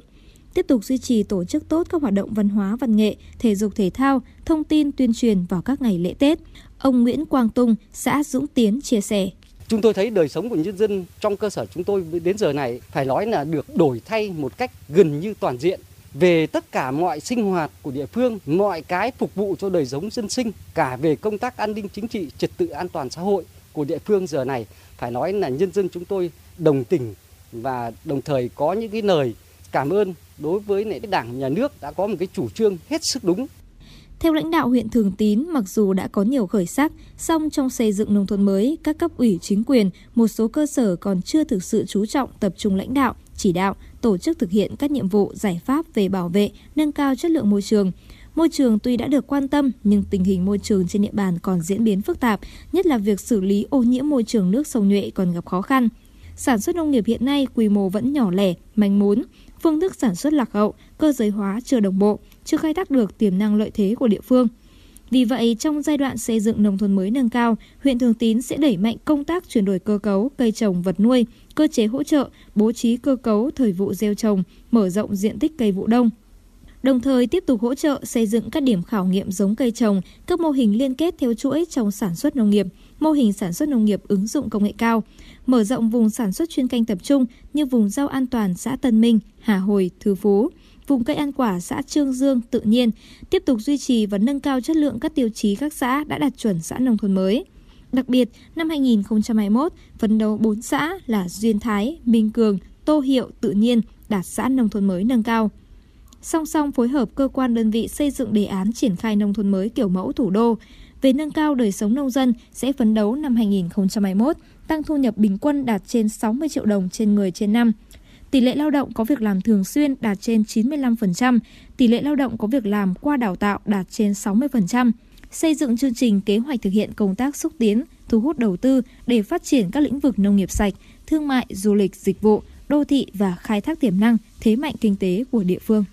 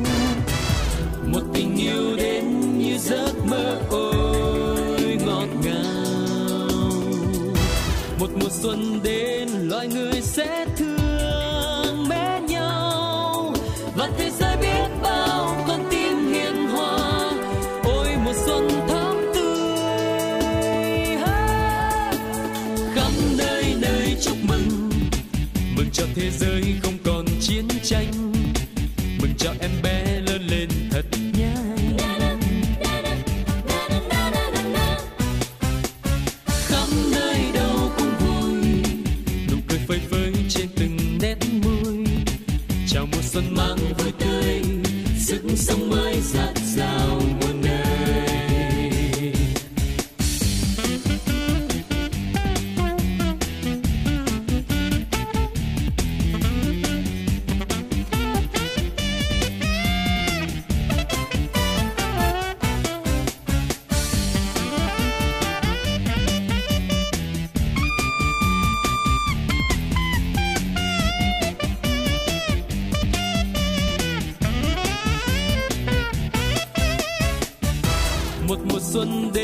cho cây lúa non lên thật mau. Một tình yêu đến như giấc mơ ôi ngọt ngào. Một mùa xuân đến loài người sẽ thương mến nhau. Và thế giới biết bao con tim hiền hòa. Ôi mùa xuân thắm tươi khắp nơi nơi chúc mừng. Mừng cho thế giới không còn chiến tranh. Mừng cho em bé lớn lên thật nhanh.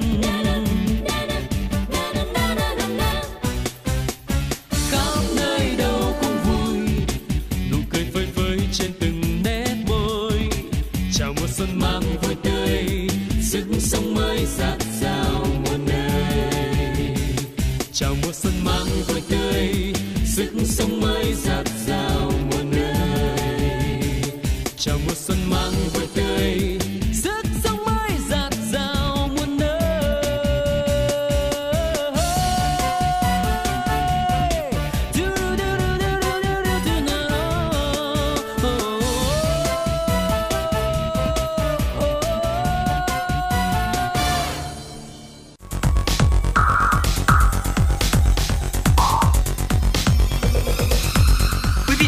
Đang theo dõi kênh FM 96 MHz của Đài Phát thanh Truyền hình Hà Nội. Hãy giữ sóng và tương tác với chúng tôi theo số điện thoại 024 3773 6688.